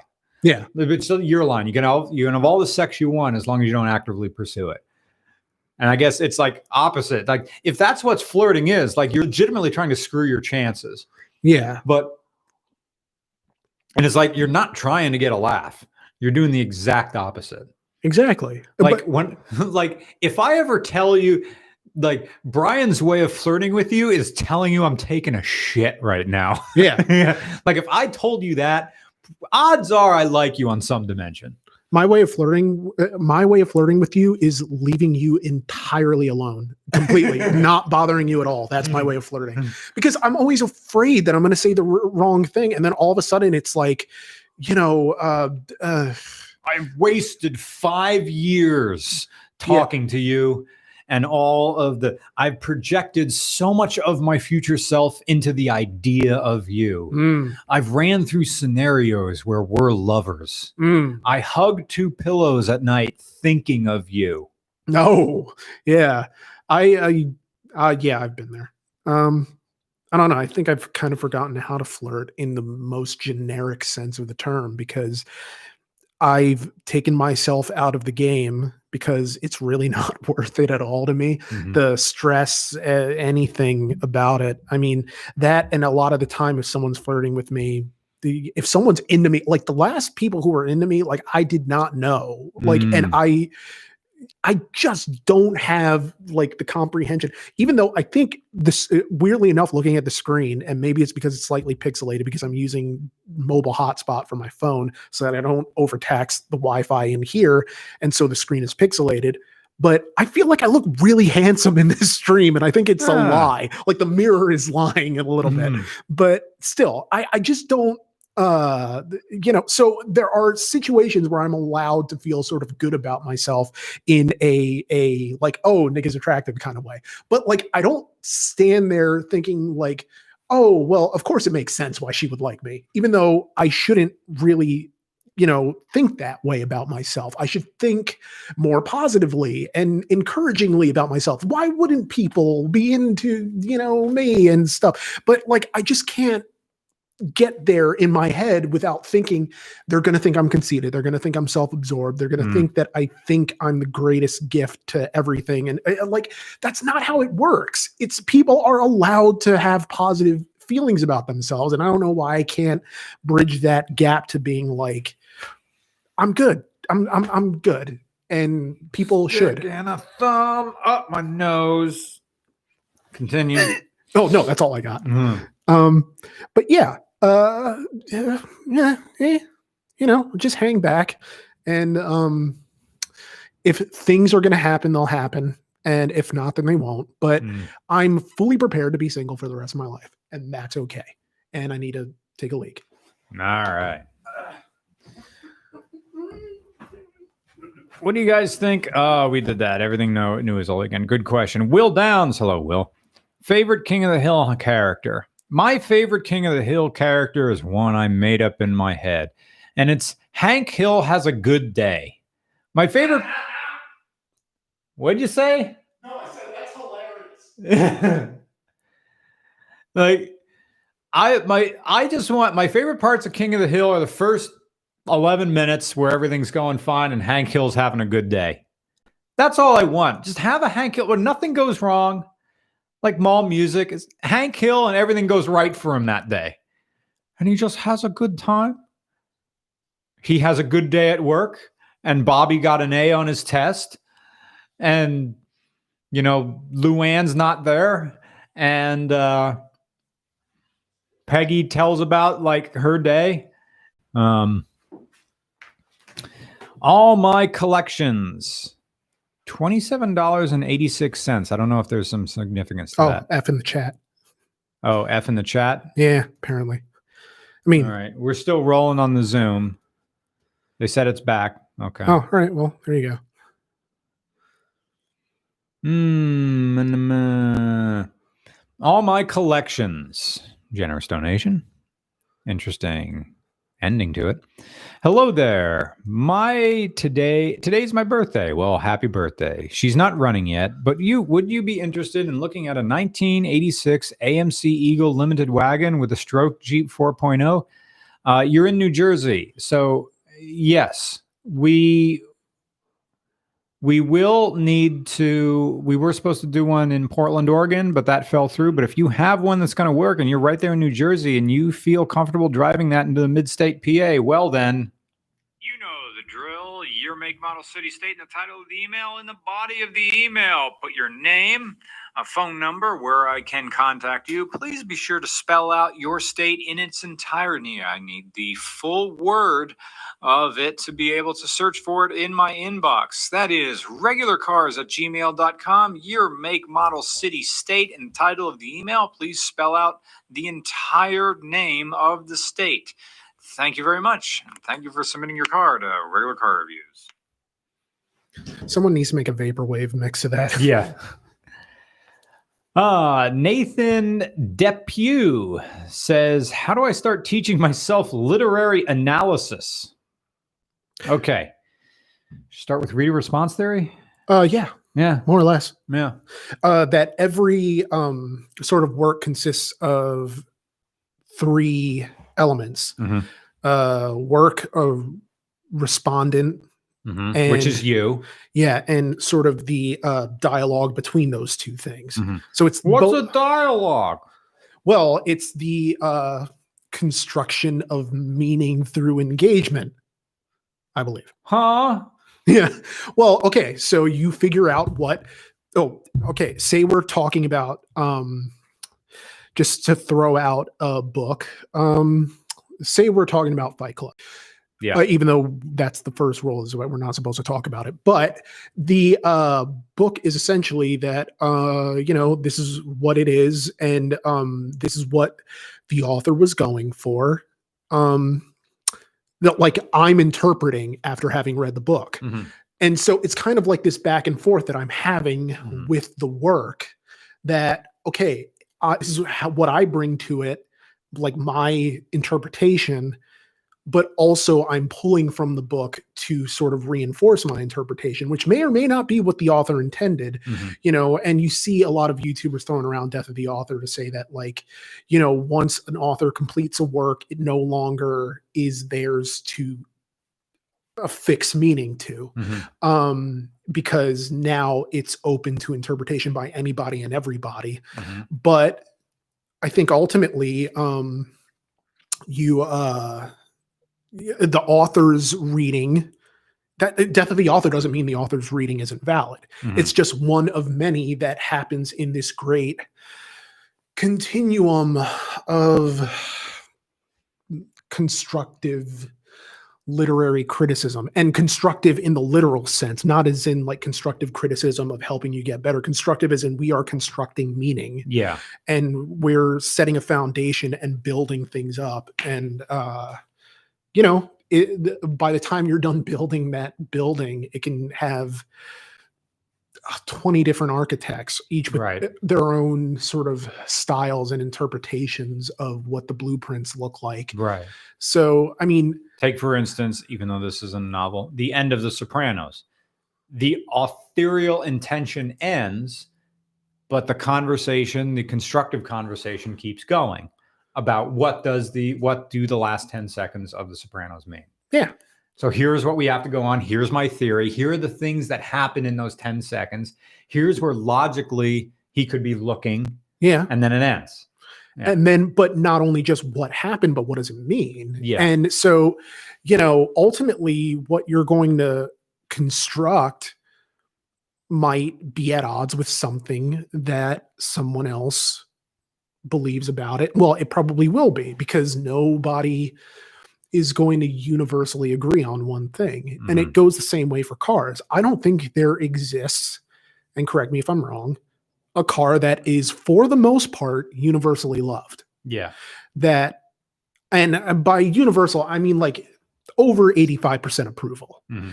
where you can get 85% of people to agree, all right, this is a good car. Mm-hmm. Because I feel like there will always be a contingent that is not a minority necessarily, like not a small vocal minority, but a large enough number to make to prevent a universe to prevent a consensus from forming mm-hmm. around a positive consensus from forming around a car. I always feel like there's going to be like between 20%, 25% who will say, oh, that car sucks, or, mm-hmm. oh, I've heard that car sucks. It's all perpetuating sort of conversation into the air. Like people are saying like Toyota Corolla, maybe MX-5, mm-hmm. Prius has 85% approval. Yeah. I don't know. Crown Vic. I don't know. It's just, I can't think of a car or even like a motorcycle or any real means of conveyance that has universal approval. Maybe a horse. Yeah. That's about it. Jonathan Brands, thank you for the donation. If someone were to send the two of you free stuff, like local beer as an example, where would one send it? I don't have a P.O. box. I should get one. But at the same time, I feel weird, already you're paying for us to live. So what do I need things for? But I appreciate that people do want to send stuff. I won't give out my address because I had that problem in the last place I lived. I gave it out to some people, and then somehow other people found it, which means someone violated the first two rules of Fight Club. Yeah. It got out there, and like weird letters started showing up. So I'm like, got to move now. Yeah. Because that means some weirdo who thinks I can solve I can make the voices go away, or I can help them with their life's troubles, or because of the way my voice sounds, I will be the father figure that they never have. So then here they are gonna, like drive by my apartment really slowly. So, yeah. That was another reason for moving here. Makes sense. So what you can do is set up like an Amazon wish list, which I know it's very much something that you're like, or that people in general are like, it just reads badly in terms of, it's almost the anticipation of having stuff, checked off a list for you. It's almost like you're getting married, but you're not getting married, but you're still registering somewhere. People pay into your Amazon account and then you mail it and it comes to your house. No. There's just a wish list of things that you would like to have, and someone will click on the thing, click buy that, and that thing gets sent to you. Care of somebody else. Okay. And they don't see your address. To my knowledge, no. But also it's like, you can just donate to the Patreon, donate in this chat, and it's more or less the same effect as sending us things. Because I don't know. Also, I don't think local beers would necessarily fit in a P.O. box unless you got a large one. Right. And plus, in Pennsylvania, you can't mail alcohol. It's a weird thing about the Commonwealth. Mortal Engines came out in 2018. Yeah. I've only heard about this like today. Yeah, it was based on a popular book series. Well, I don't know if it was popular. I do know the movie. I like the concept. I'll bet it's totally ruined with people. It's one of those things where like it's a nice concept that doesn't have a story to support it, or a good enough story to support it. Yeah. And there are plenty of Mad Max, but it's Howl's Moving Castle, and like I need like multiple books to explain to me, okay, let's put the cities on tank treads and now they're going to be like ships and like a big moving and like you're going to get resources from you can't mine anymore. There's no farming. It's like my mind gets hurt with some of these sci-fi films where they don't explain, like I can't always go with it, Morty. Like it's like my mind hurts trying to work through the logistics in my head. Yeah. Like Star Wars and Star Trek makes more sense to me, because you can techno-babble your way through it. Yeah. Stuff like Snowpiercer just hurts my head. Like, what? Yeah, because there's so much that the issue of having a train that's perpetually running around the world in the middle of a nuclear winter. Or like an ice age. It's just strange that trains fuck up all the time and somehow this doesn't. Yeah, it's like... that's not what it's about. It's like, maybe it's the American thing that we need... You have to have a foundation for this unworkable premise to work. Yeah. That's why, like, why does Mad Max work so well? Because it's a don't think about it premise. I know, but I'm agreeing with you. Yeah. How is, like, Snowpiercer and Mortal Engines don't think about it, but I'm thinking about it, but when I watch Mad Max, I don't think about it. Maybe part of it is the style of the filmmaking. It's more kinetic and more visceral, so that your senses are being assaulted by like just imagery and action and just pulsating, which is more true of Fury Road than the other Mad Max movies, but it still holds for the other Mad Max movies in addition to Fury Road. There's a lot going on in those movies to distract you from thinking about them. Yeah. The only thing I hated about the first Mad Max is that the switchable supercharger. Like, that's not how that works. Yeah. It's not how anything works. Yeah. If that happened, you would blow your engine immediately. But okay, that hurt my brain a little bit, but everything else was fine. And I could understand like these, well, okay, supercharging and turbocharging does happen at the same time. And yes, you can have a dual engine car or truck or something like that. That works. Because, well, okay, you know why it doesn't work? Because all those cars in Fury Road work. Yeah. They're all running vehicles. So, okay, I'm with it. Like, and a guy in the front playing a guitar, like, all right. Whatever. Yeah, like that's it can be done through practical effects. Yeah. So that like if someone wanted to do that now, they could. That guy was doing that. Yeah, he was legit doing it. And what's crazy is that when you look at these movies that are supposedly like, fall apart if you think about them for more than 2 seconds, they have to be cool enough for you not to care. Yeah. Which, okay, to be fair, Snowpiercer is pretty cool. But it's also something where a lot of the movie is so internal and cerebral that you can't help but think about the premise and how it doesn't work. Yeah. Or how there are fundamental issues. Crispin Dry in the regular chat makes mention that where are the refineries making the oil and the petrol that all these vehicles run on? Which, I mean. Gastown? Yeah. Well, they explain it. Yeah, there you go. We're going to Gastown. Okay. All right. Great. There is like. I know they don't explain it in the movie, but afterwards, that's an oil. There's like a comic book that they put out leading up to the events of Fury Road that Gastown was a oil refinery and Bullet Town is a lead mine. Yeah, yeah. But like that's the only line that you need in the movie to explain how these vehicles are running. It's like, well, that's the guy from Gastown, or that's like the chief of Gastown. Yeah. All right. Well, that explains where all the gas comes from. Yeah. All right. Where's the ammunition for all these weapons coming from? Oh, it's the bullet farm is coming. It's like, okay, well, there you go. Mm-hmm. And it's all these things where it's such a, and that's great world building that it sort of builds this exterior world that feels lived in within the interior of the work. And so that you can almost buy or that you can buy that these are all things that are actually happening in a world that feels actually real.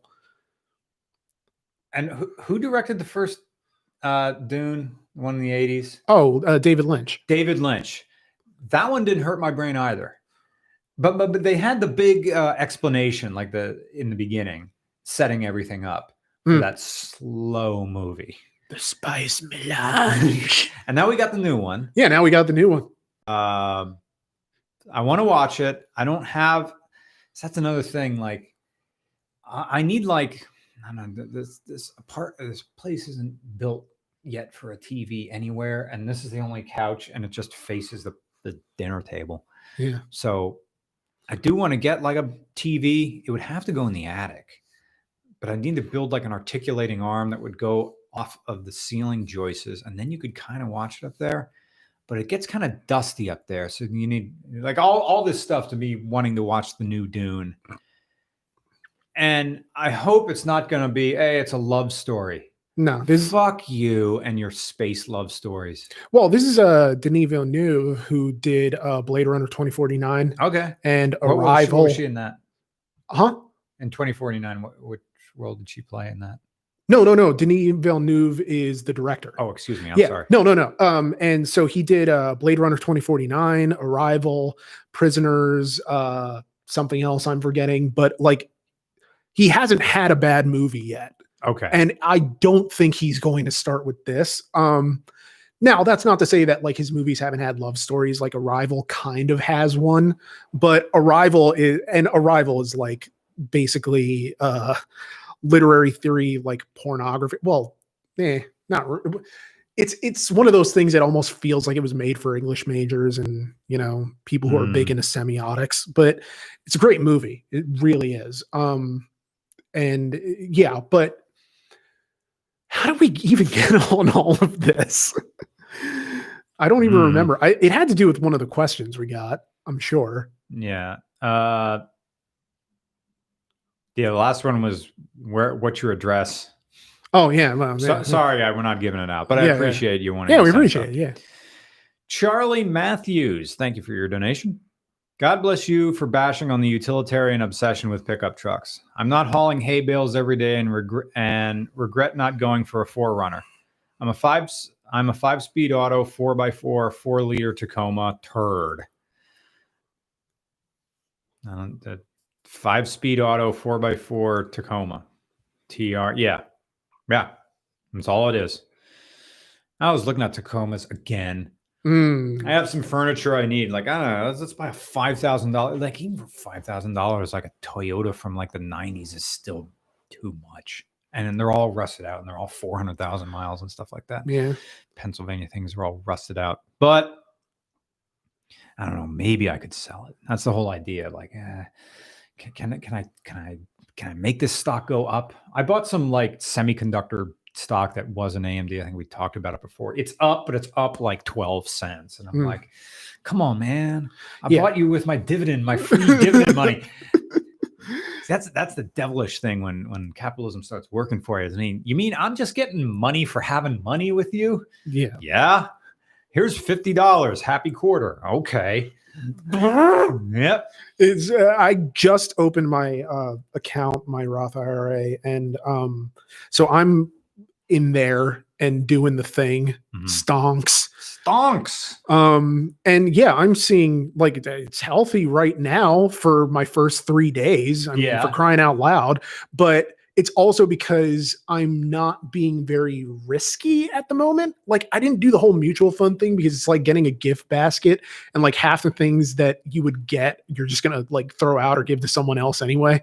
Pomegranate shampoo. Well, I need shampoo, but do I want to smell like Persephone? It's just, I kind of, I don't know. I gave a look into like automotive companies. I'm like, no. And then I looked into video game companies, and actually Activision Blizzard is doing pretty well. So I got some shares in that. DLC. Yeah. Oh, yeah. Call of Duty. Well, I mean, I think there's a new Call of Duty out. So that's like a EA. No, I think that's Activision. Oh, okay. Yeah. And so that's just going to be like pay to play type games as service bullshit. And people are just going to keep sinking money in there. Now, granted, it's like, you know, early going, but I don't know. It is what it is. Adam Rossi says, and we're swinging up to 2 hours. So, oh, wow. Sign. Get the sign. Yeah. Mr. Regular, speaking of the Appalachian Trail, do you still have plans for a through hike? Not at this moment. And document it for us in the future. I'd love to do it. You know, I met a guy who lives a few towns over, and he had to do a flip flop. That's an AT term, meaning he did the entire Appalachian Trail, but he had to flip-flop over a season, which means he wasn't able to finish it. He ran out of time before winter. Like, it's not like he could have kept going, but you see, there's a time limit with the Appalachian Trail. Most people start in Georgia, end in Maine, and you follow the summer as it goes up. But... the Baxter, I think it's Baxter State Park in Maine, closes October something or other. So it's illegal to climb Mount Katahdin after October something, because it's like, look, it's too cold. Yeah. You're going to die doing this. You know, you say, oh, it's only October. No, it's going to start snowing in northern Maine. So we can't have you out here. And there's no way we can rescue you either. Yeah, so. Exactly. It's like the old Bill Burr story about how, you know, there are people who will just listen or ignore, not listen, literally the opposite, who will ignore those warnings, go out, and then like, now, because you're being an asshole, you're imperiling the lives of the people who now have to come save your dumb ass. Yeah. But it's better if they're, I mean, and unfortunately, I think it's similar to those, like the when hurricane season comes around and they say like, evacuate, you don't understand. This will put an egg through a brick wall. We cannot come and save you if you don't get out. Yeah. And for some people, they just can't get out. No amount of motivational quotes is going to keep you alive in this wind, and like, it's gonna sleet sideways on this mountain. Yeah. Good luck. Like, if you are invincible, have at it. Yeah. If you're you are now on, there ought to be this thing like, we're not coming to get you. Yeah. Like, you pass this, you know, Eventually, that'd be kind of cool. Like, well, you're not, that's terrible, but no one's coming to get you. Yeah. Like, there is no safety net now. Yeah, no. You cannot call on your fellow man because they warned you. Yeah. Anyway. We are a wank session to Tub Girl. We are not coming. So, yeah. Oh, anyway. So, there was this guy, and there still is this guy.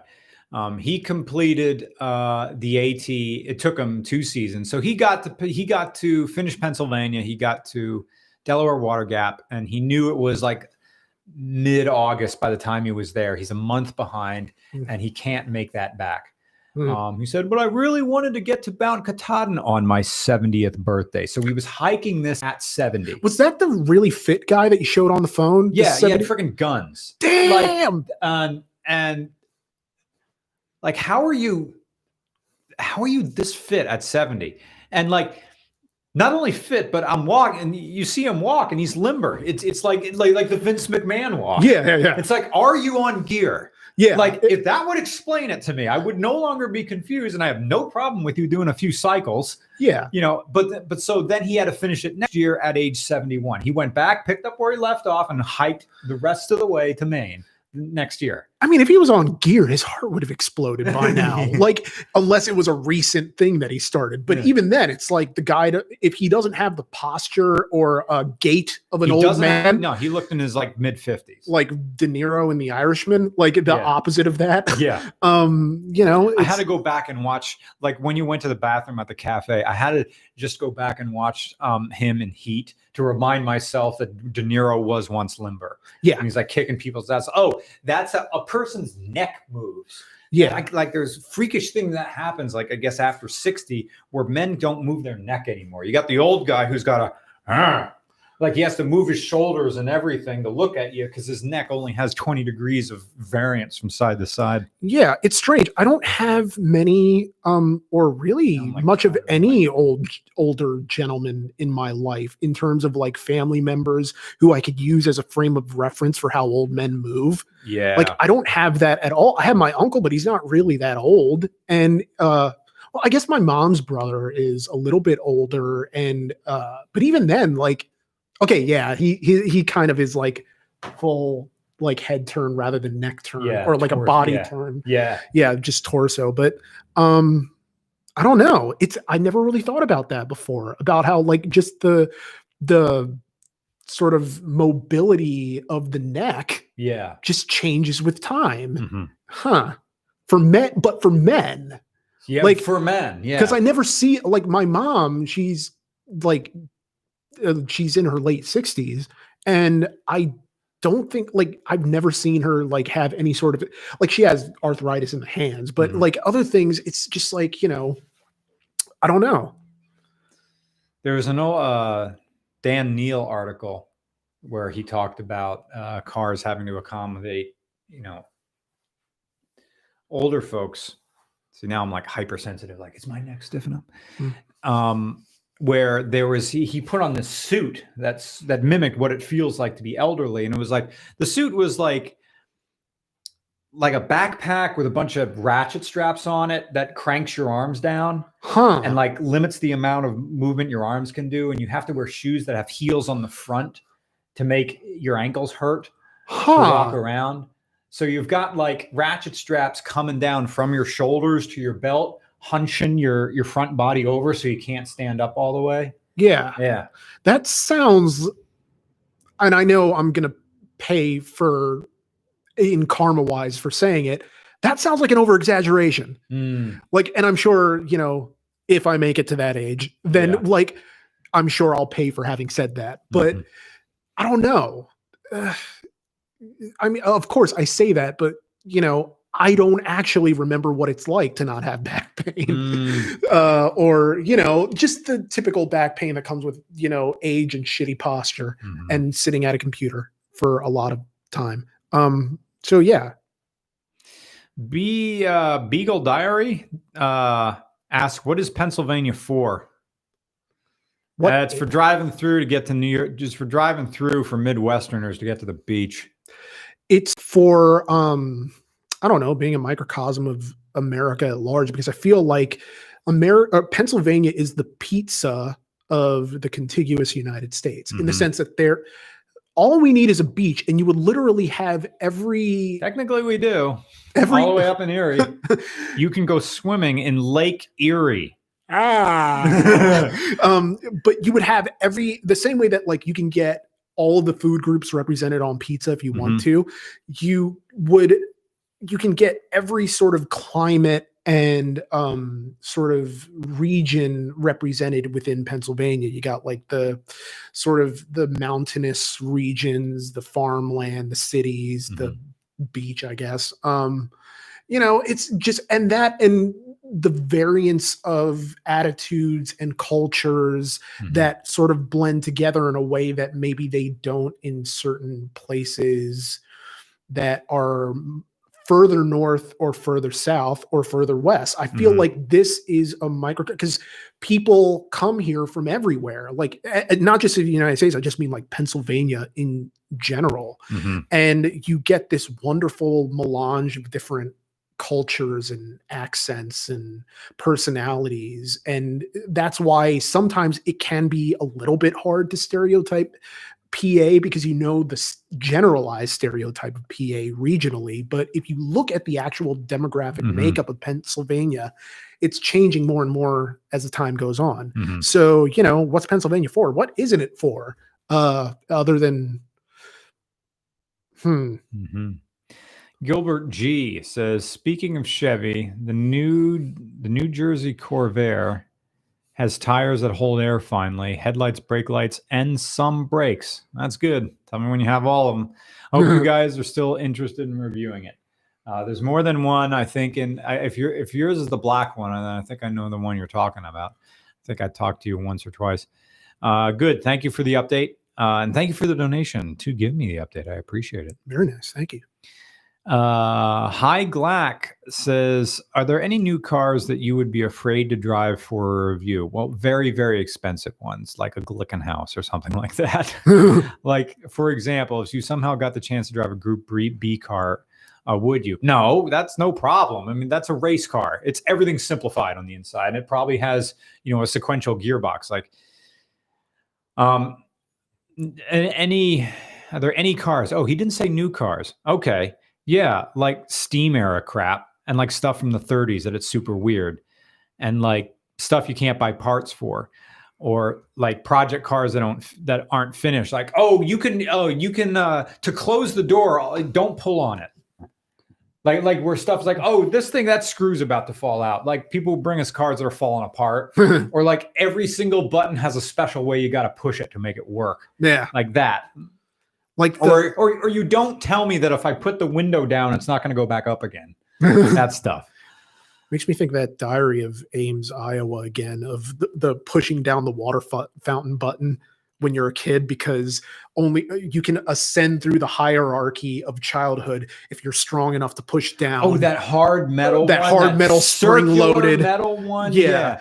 It's like there's a valve. It's like there's a rocker spring, a valve spring underneath that you're trying to compress by hand. Yeah. Sometimes you can get the heel of your hand in there, but sometimes your little hand is too soft and it won't press it in. You don't have the bone, there's too much baby fat on your hand. So it doesn't press it down. And then you start crying because you can't get the water, or you just get the little bit out and then you got to put your mouth on that nipple and fuck everything else. I'm thirsty. Soccer is a bitch. Yeah. But once you finally get it going, everybody hurry up. Drink it now, quick. Yeah. This hurts. Good question. Boris T.S. Karloff. Ham on rye available for a limited time at Sam and Neil's Samet shop, located across the street from Kunkelman Chevrolet and the Sam and Ella's sandwich shop, Ham on Rye. Yeah, it's like best in town. You know, like world famous best in town Sam and Ella sandwich shop. Try the one that's called the Big Neighborhood. Yeah.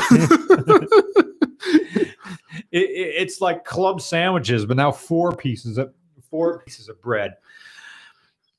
Ellie's favorite. And it's just, they'll put liver on it if you ask for it. It's like their entire decor is just old Pizza Hut chairs and stuff. Yeah. The they'll serve you water and it comes in a one of those white styrofoam cups that you now can't get anymore because they have like a whole truck full of them. Yeah. No water ever tastes good coming out of those things. Nope. Did you ever chew on them as a kid? You make those bite marks. You're like, yes. Yes. Well, I mean, as a child, I had an oral fixation. So I bit on everything. I'm just like straws, coffee stirs, toothpicks, just little bits of plastic from like action figure cases and, you know, things. Mm.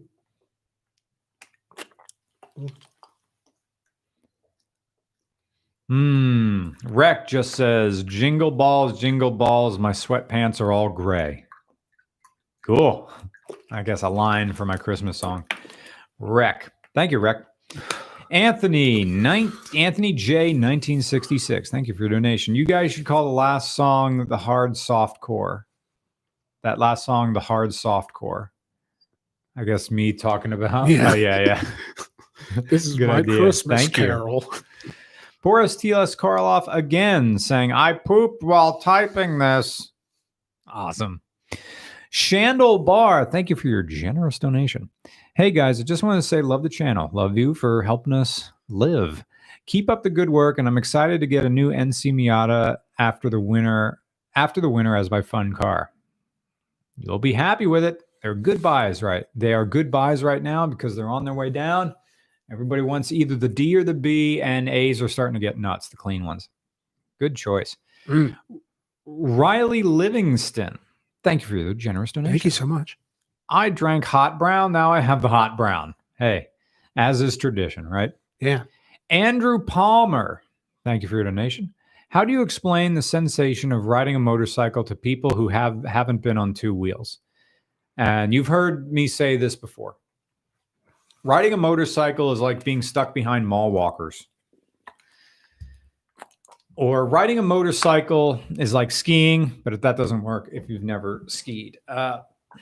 Riding a motorcycle is like being in control of your life's trajectory in a way you may have never felt before.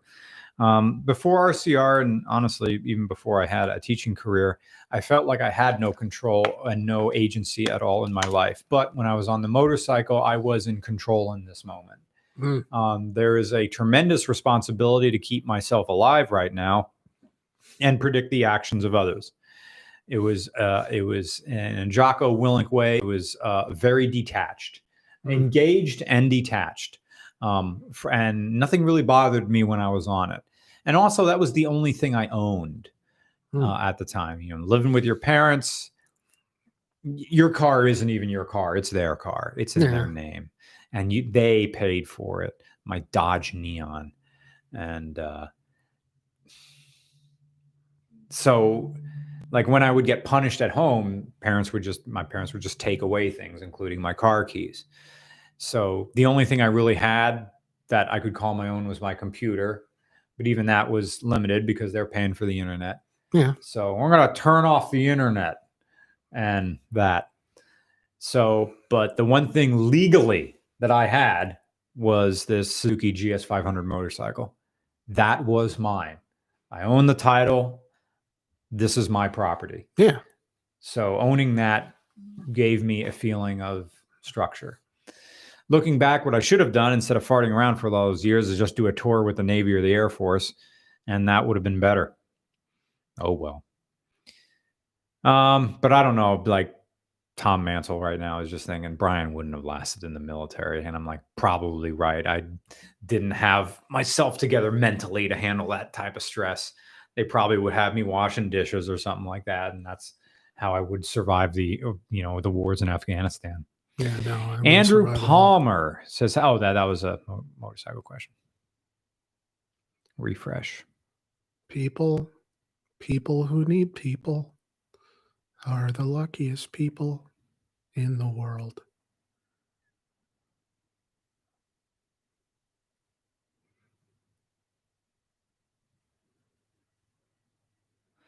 Got a bunch still.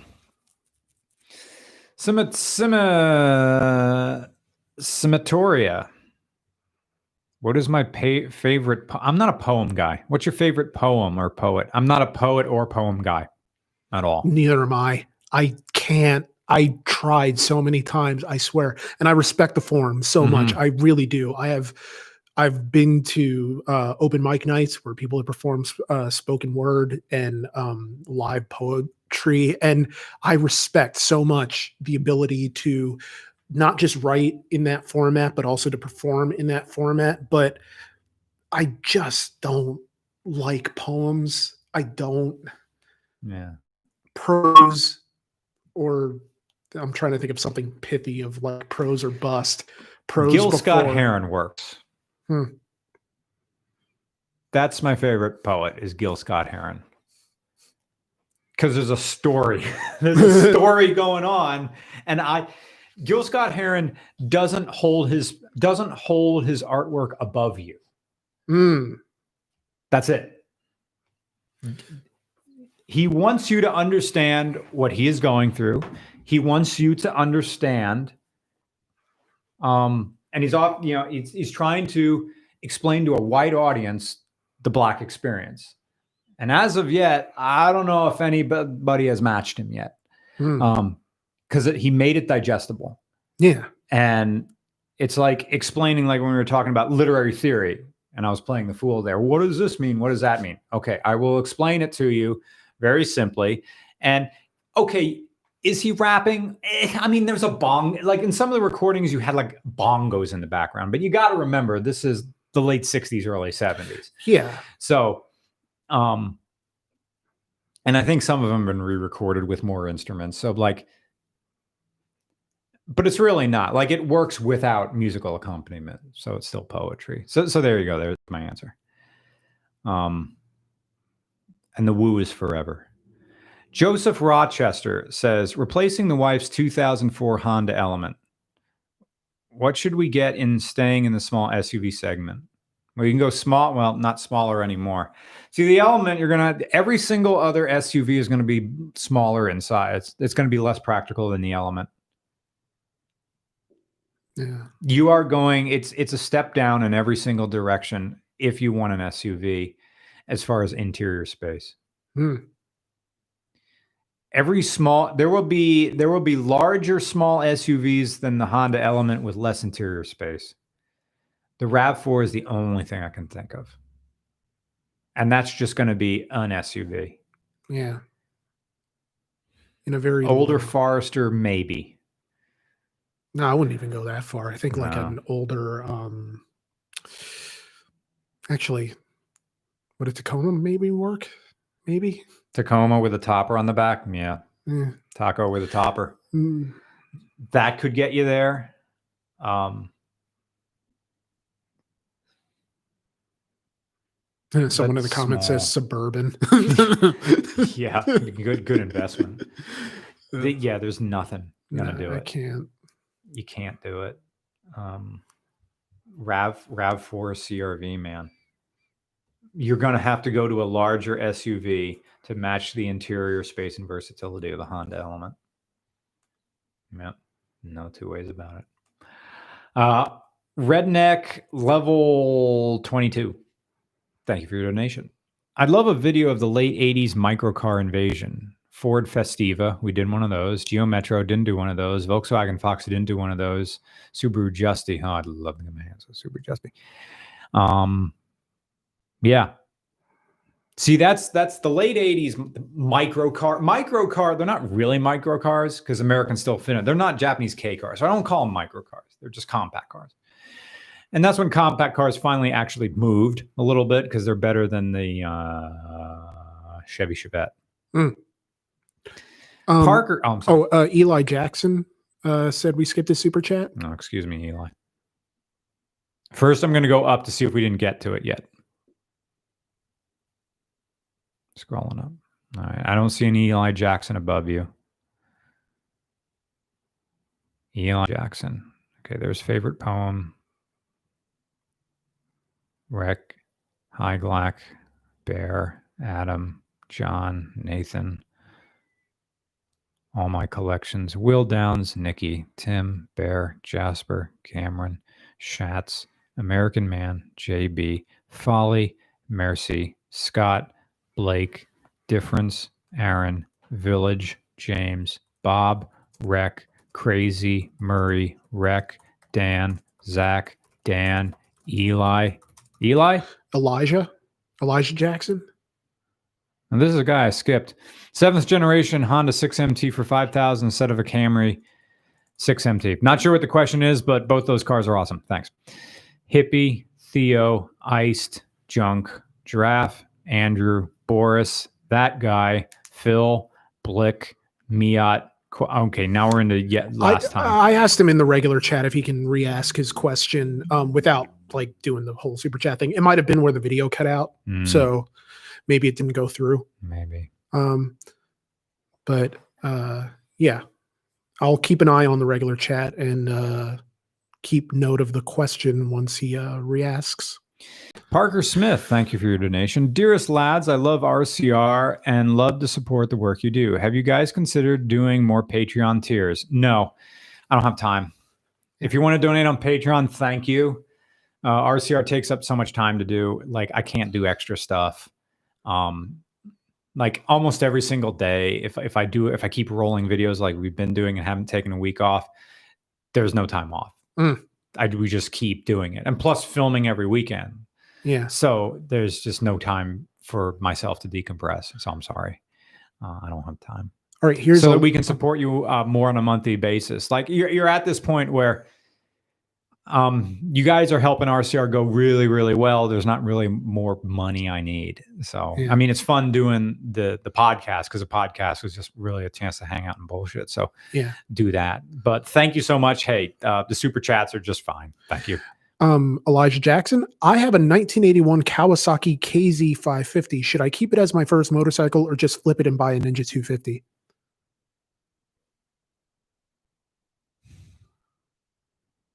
I don't see what a Ninja 250 is going to do that KZ550 won't. I mean, a Ninja 250 is going to be a sport bike. It's going to be smaller, and honestly, it's going to have so little torque. You may not like that decision. If you're already learning on the KZ550, it's fine. What year do you say it was? Oh, sorry. I have to scroll back up. 1981. And he also added, is it a better learning platform? All right. Either he has it or is it a good learning platform? If he said that, maybe that means he hasn't started learning on it yet. Maybe he was given this bike. A KZ550. I mean, it's a UJM from the 80s. They're tame.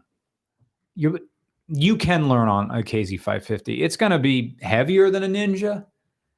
All right, a Ninja 250. It depends. If you've already started on the KZ550, riding it around, and that's your introduction to a bike, fine. If you feel intimidated by it and you honestly want something physically lighter, Ninja 250 is going to be slower, but it's not going to be really, it's not going to, KZ550 is just it's a nondescript universal Japanese motorcycle. It's upright. It's completely benign. The only thing that may be odd about it is I think a KZ550 is 4 cylinders. But even if it's a twin, it doesn't matter. They both kind of feel the same. I don't like neither of the bike. I mean, the Ninja 250 has a little bit more personality to it because it's smaller, but it also depends how big you are. Like if you're my height, I'm 5'11", Ninja 250 is going to be almost too small for you. Yeah. We're talking like the one that existed forever, not the Ninja 300. That's a little bit more accommodating, but I'd have to learn more. Now, if the KZ550 is in bad shape, see, a KZ550 is worth like $800. He expanded on it, saying it doesn't run yet. I was just seeing fix and flip it or keep it, or fix and flip it or keep it. Did he buy it? Did he inherit it? Don't know. It's going to be hard to flip a bike like that. Yeah. What would I pay for it? Oh, I don't want one. Yeah. That was the hard answer. Thing. $800. Yeah. Can you repair it and make more than... You put tires on that thing, it's going to be $200. Yeah. And at least, like, not necessarily what would you personally pay for it, but like if it were your bike and you decided for whatever crazy reason, I'm trying to ride it. How do you know how to fix it and then learn to ride it? Oh boy. Man, it's tough. It's, oh my goodness. I guess fixing a bike and then learning on it. So not only is the bike going to be working against you, but also any repairs. You want a bike that's ready to go, because now you're splitting your attention. You have to diagnose the problems of the bike at the same time learning the skill of operating a motorbike. Yeah. That's a bad decision. Yeah, it's not really a. You should have a bike that already runs. Well, then flip it and start it. Is this guy already a mechanic?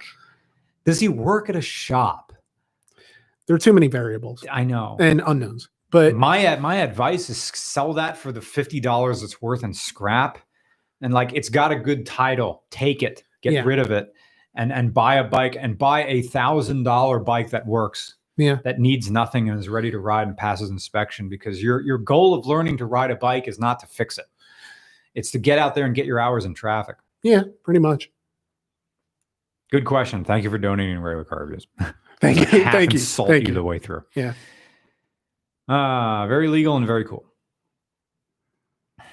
Thoughts on reviewing a 1989 Pacific Seacrafts 34 sailboat, Seattle sailboat. I hate sailboats. I hate the water. Boats are stupid. They're for assholes. Go on a boat and go back to the dock. That's what you do on a boat. You go in a circle, pretend that you're rich. You're a guy named Mike. Mike's got a boat. His wife is getting fatter. He doesn't care because the pussy is deep. You should film our dinghy. Has a motor emailed you, but I'll Google pictures. God, I hate boats. It started out as like the thing, like you can't even get in them like a car. Someone has to stabilize the stupid thing on the side of the dock, and like, oh, you got to get in it. And now you're in it.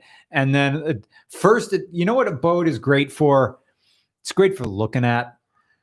You know what's better than a boat? An inner tube.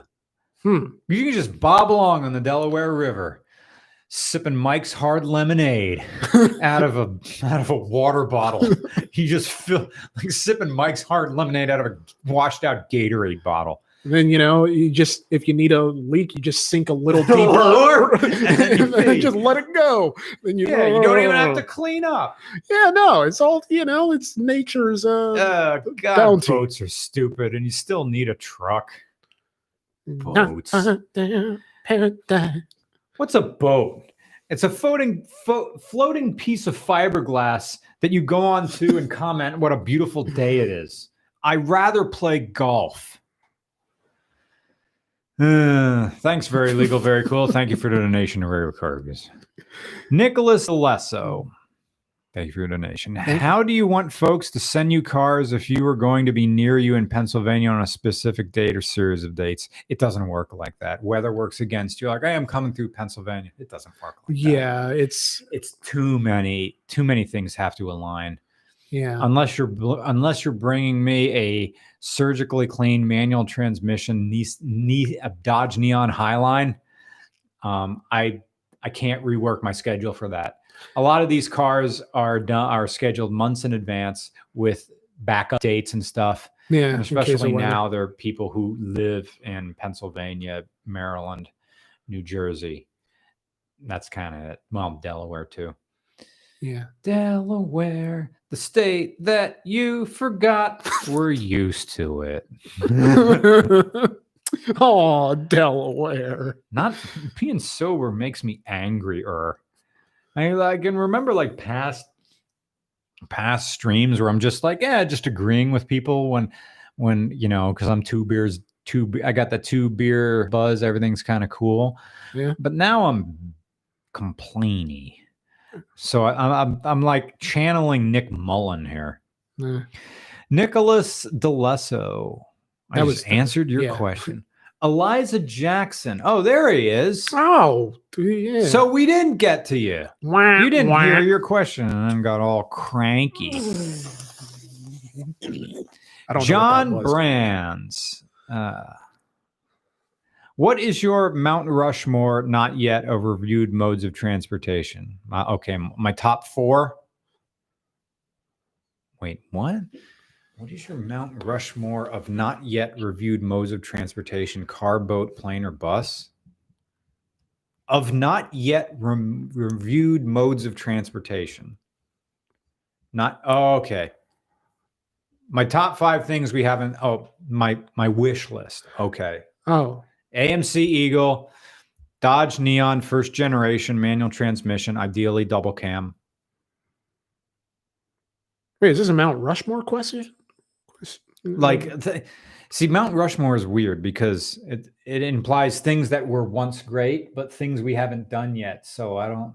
Yeah. I'm just answering it like, what are four cars I want to review? So you got those two. Morgan three-wheeler. Well, there's only four heads on Mount Rushmore, which is part of the problem. Four is too few to really get down into a list. And the only thing it works in is measures and rock and roll. Ooh, that's a good one. I gotta get my phone charged because I'm down to 14%, even though I didn't do anything. I need my phone because I'm a millennial. I'm down to 44%, and I gotta use this to go to my gym. What's my battery health on my iPhone 6? Now, when I got this, I had the battery replaced under like don't hate us clause. The $35 new battery that brought it back up to 100%. What's my battery health on this iPhone 6S? Is it under general? Passwords, contracts, reminder, measure, photos, camera, and now we're into my apps. So it's going to be under general. Nope, it's not under general. Power settings, control center, no. Screen time, cellular, accessibility, SOS, there it is, battery. And my health is, oh, you got to scroll down, 83%. So, okay, my maximum capacity. So I'm down a quarter. What am I going to get after this phone? Am I going to stick with Apple? I love that headphone jack.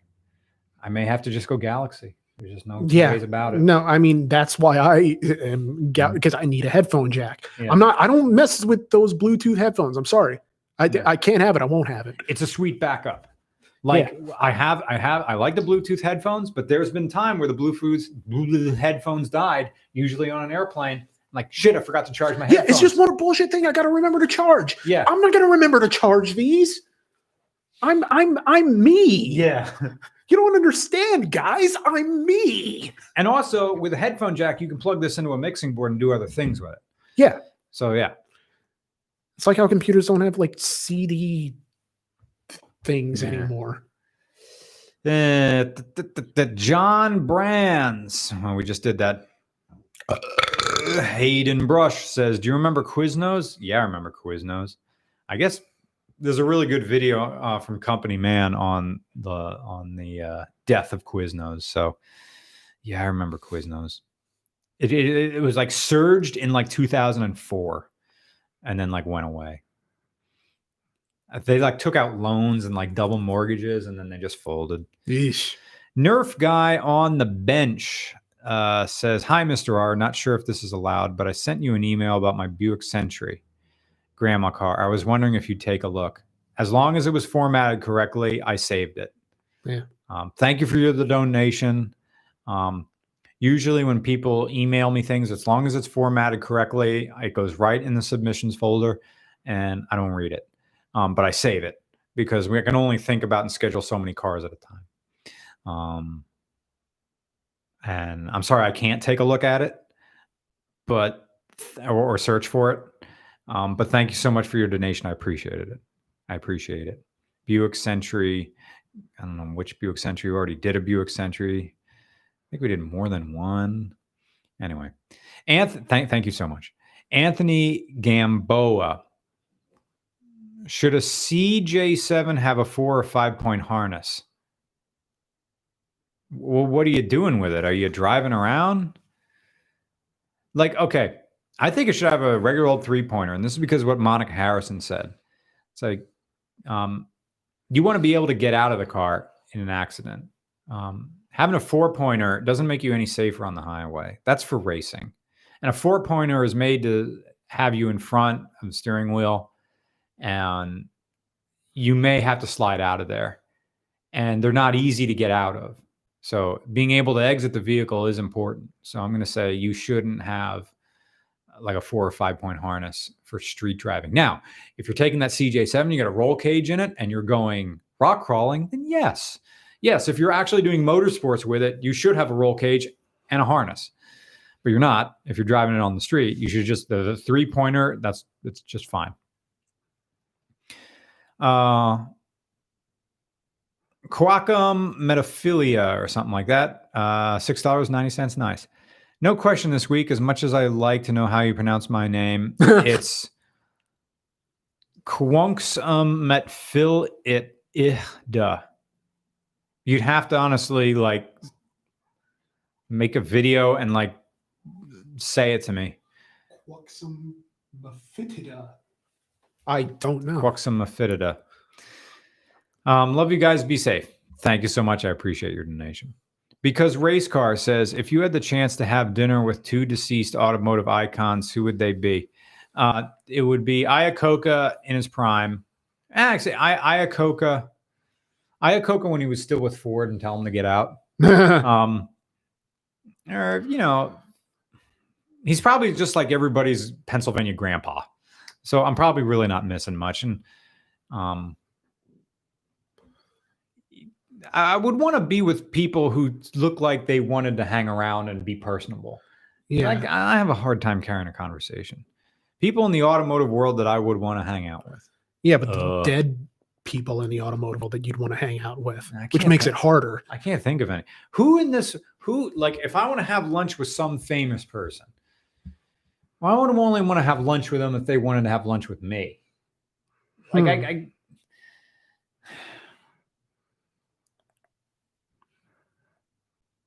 Like in these situations, I start thinking like I've tricked them into being here. Mm. Okay, well, Brian, think of somebody who. Okay, imagine they wanted to hang out with you,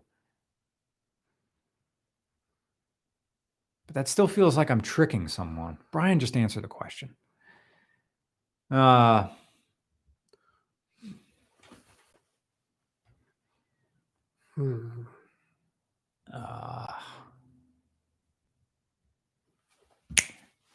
Who? Harley Earl.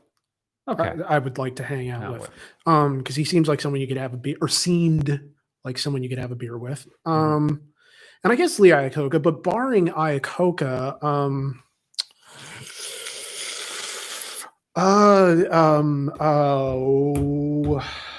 brain, do your brain thing.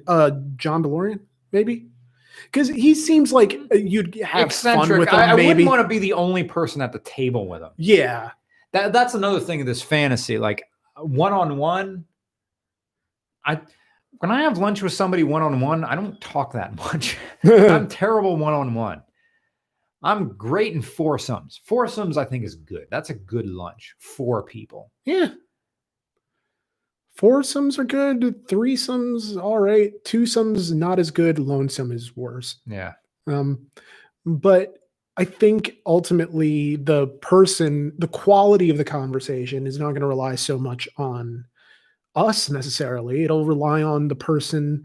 Like, okay, so say in this situation that Tom Clark from The Enemy is great to have lunch with because he does. Like, you're not expected to talk, and he's not going to talk much either. That's a great one-on-one. I think at one point, him and I just had lunch and we just didn't say anything. Yeah. But that's great. That's a lunch that I love. Yeah, because there's no expectation of anything. So, you know, it's – and in this hypothetical scenario, I wonder if we're going back in time or if we're bringing them back to life for lunch, yeah. Which, I mean, it's weird because then the whole conversation, we can tell them about all the things that they missed. Like Ben Franklin, I could wholeheartedly, that guy looks like he knows how to party. Yeah. He fucked most of France. Mm. Awesome. Tremendous. Yeah. Ben Franklin. Because he seems like a guy who could exist in the modern world. Everybody else just seemed trapped in their time. He seemed unbound. Or maybe that was the image he was going for. Maybe, yeah. Good question, because good race question. Car. Tristan Green. Cheers. What is your go-to dish to determine whether or not you will have a relationship with a restaurant? Ooh, okay. Sometimes you can go burger, because you can judge a restaurant by how good they burg. But some restaurants are very good and they have burgers as an afterthought, like for the kids. Like name your blah blah family restaurant. They'll have a burger, but it'll be a concession stand burger. Yeah. So that's out.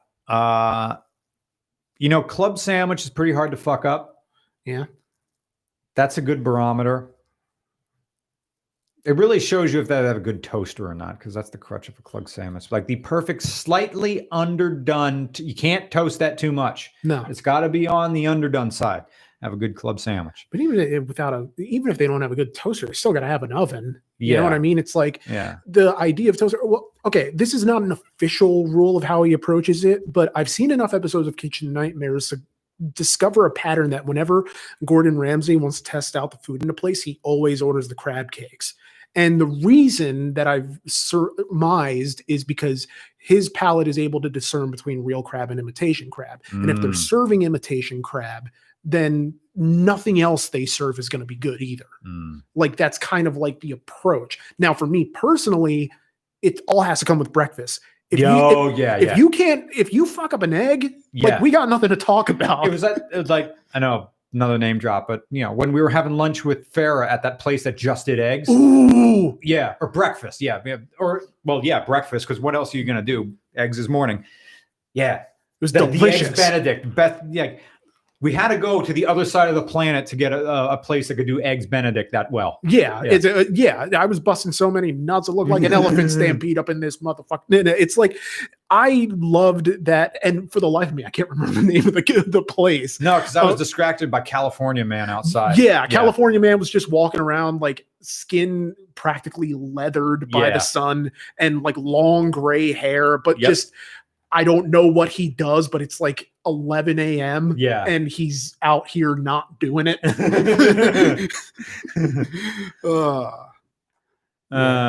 Good question, because race car. Tristan Green. Okay. Yeah. Go to, restaurant. Yeah. Make me an omelet. It's like going to the freaking Mannheim. They can't even make an omelet. Can't even, the Mannheim. Alex Hemseth. The only thing they can do well is their waffle machine. And that was like, because it's the same. It's like school lunch like our college cafeteria waffle machine. Yeah, it's like you might as well not even call them waffles at that point. Yeah, they're waffles. I can make them better at the Hampton Inn in the morning. Yeah. Oh, the Hampton Inn breakfast. That's going to be the barometer when this is all over, when the Hampton Inn brings back their hot buffet. Yeah. In the morning. Hell yes. I mean, just continental me some breakfast. Or not continental, but like the... Yeah. Moving on. God, I love breakfast. Alex Hemseth. Recently, you responded to a question about a Lexus model with it's just a RAV4. Is there any luxury brand that you think is worth the extra money? Ooh. Okay, you can go Acura Integra because there's no other alternative. But that's not the question. That's just a specific model that they put under the Acura brand, the Honda Integra. Worth the extra money. That implies that that it's still the same car from a different one, because Cadillac used to be Cadillac. They used to be their own thing. Lincoln. I think the Lincoln Town Car is far enough away from a Crown Vic to say it's worth it, because they're going to give you all sorts of stuff on that Lincoln. Yeah, I'm going with Lincoln. Because Cadillac, a GMC is going to be just as good or better than a friggin' Escalade. There's just going to be some extra fiddly bits. I don't see any Cadillac as having aged well, apart from like stuff in the 60s, maybe the 70s, but that's sort of ironic. Like the big quote unquote pimp mobiles, those Cadillacs. Yeah. We're going with Ford on this. I think the Lincolns are worth it. Henry. Thank you, Henry. Really enjoy the podcast. Thanks for doing this every week. Hey, thanks for chiming in. I really appreciate it. Guitar Player Day says, what's a good brand new car that's great for an enthusiast who lives in the Northeast? Oh, boy. That's under 30K or under. I would prefer a manual, but we'll settle for base model Impreza. When you set that price and you need all-wheel drive and a car enthusiast, you're talking base model Impreza, 5-speed manual. You can turn the traction control off. It's going to hang revs on you. There's no two ways around that, but that's going to be it. Base model Impreza, and the FB engine is pretty damn fun, and it's cheap, and you can put regular gas in it. And also, people aren't going to look at you and not going to expect a ratio, but you could still have fun wringing that little thing out. Just make sure not to do it until the break-in period is over if you're going to buy new. You wanted a new car, and you wanted base model Impreza. Acoustic Theory. Supercharging just a troll. I love it. I think that was the last one. Yep. I think another one came in, maybe. We got one more, Randy Pullman, with a generous donation just to say go Capitals. The Washington Capitals, or I thought they were the Generals, unless the name changed. Unless are we talking about Harrisburg? Really, like, I think we have a hockey team in Harrisburg, the Harrisburg Capitals. Possibly, that sounds vaguely familiar. We have the Hershey Bears, we have the Reading Royals, yes. And Harrisburg has a minor league hockey team, and I forget what. And then we got the Kutztown Golden Bears. Got the Golden Bears. The Golden Bears. We're the Capitals. Part of a well-balanced breakfast. Washington Capitals? Because, I think they got rid of their old name. Maybe. I don't know. That's a good question. Yeah. Because I don't actually know. Mm-hmm. Okay. We've been going for 2 hours and 40 minutes. Holy! So, what an afternoon. I got to go to the gym. My throat's killing me. I'm going to do that gargle thing again. I actually have more of that in my bag if you want some more. Sure. Because I bought more of it thinking I had run out, but it turned out I put it in my bag. But let me do the one more packet, and maybe by next week I'll get more leathery, or I'll go buy. There was some tea I really liked that I didn't buy. And to anyone else, this is what it looks like. We are not being paid for this. It is literally just, it's a product that I enjoy. It works. It's Gargle Away by Nature's Genie, but it's spelled like a woman's name, Genie. It tastes so good, you're not going to want to spit it out, but you better. Okay, so thank you to everybody who donated to Super Chat. Your money is going toward the travel budget, although we're not traveling anywhere because of these times. So instead, it's going toward a project car. I'm going to buy a shit box. Don't know what it's going to be, but it's going to be fun. And thank you to everybody who donates to Patreon. You're allowing RCR to have an operating budget much greater than the channel size that it really is. So thank you for that. Thank you to everybody who watches every single Monday. We'll have a new video out for you. The review is done, cut, and ready to go. And anybody? No. It turns out there's not another pack in here. Took this little insert for an extra packet. So I just kept a box with me for no reason. Damn you, a box. Thank you, and enjoy your Thursday. And we'll hopefully see you next week. So I'm Brian. I'm Nick. Have a good night, guys. Bye. Good night.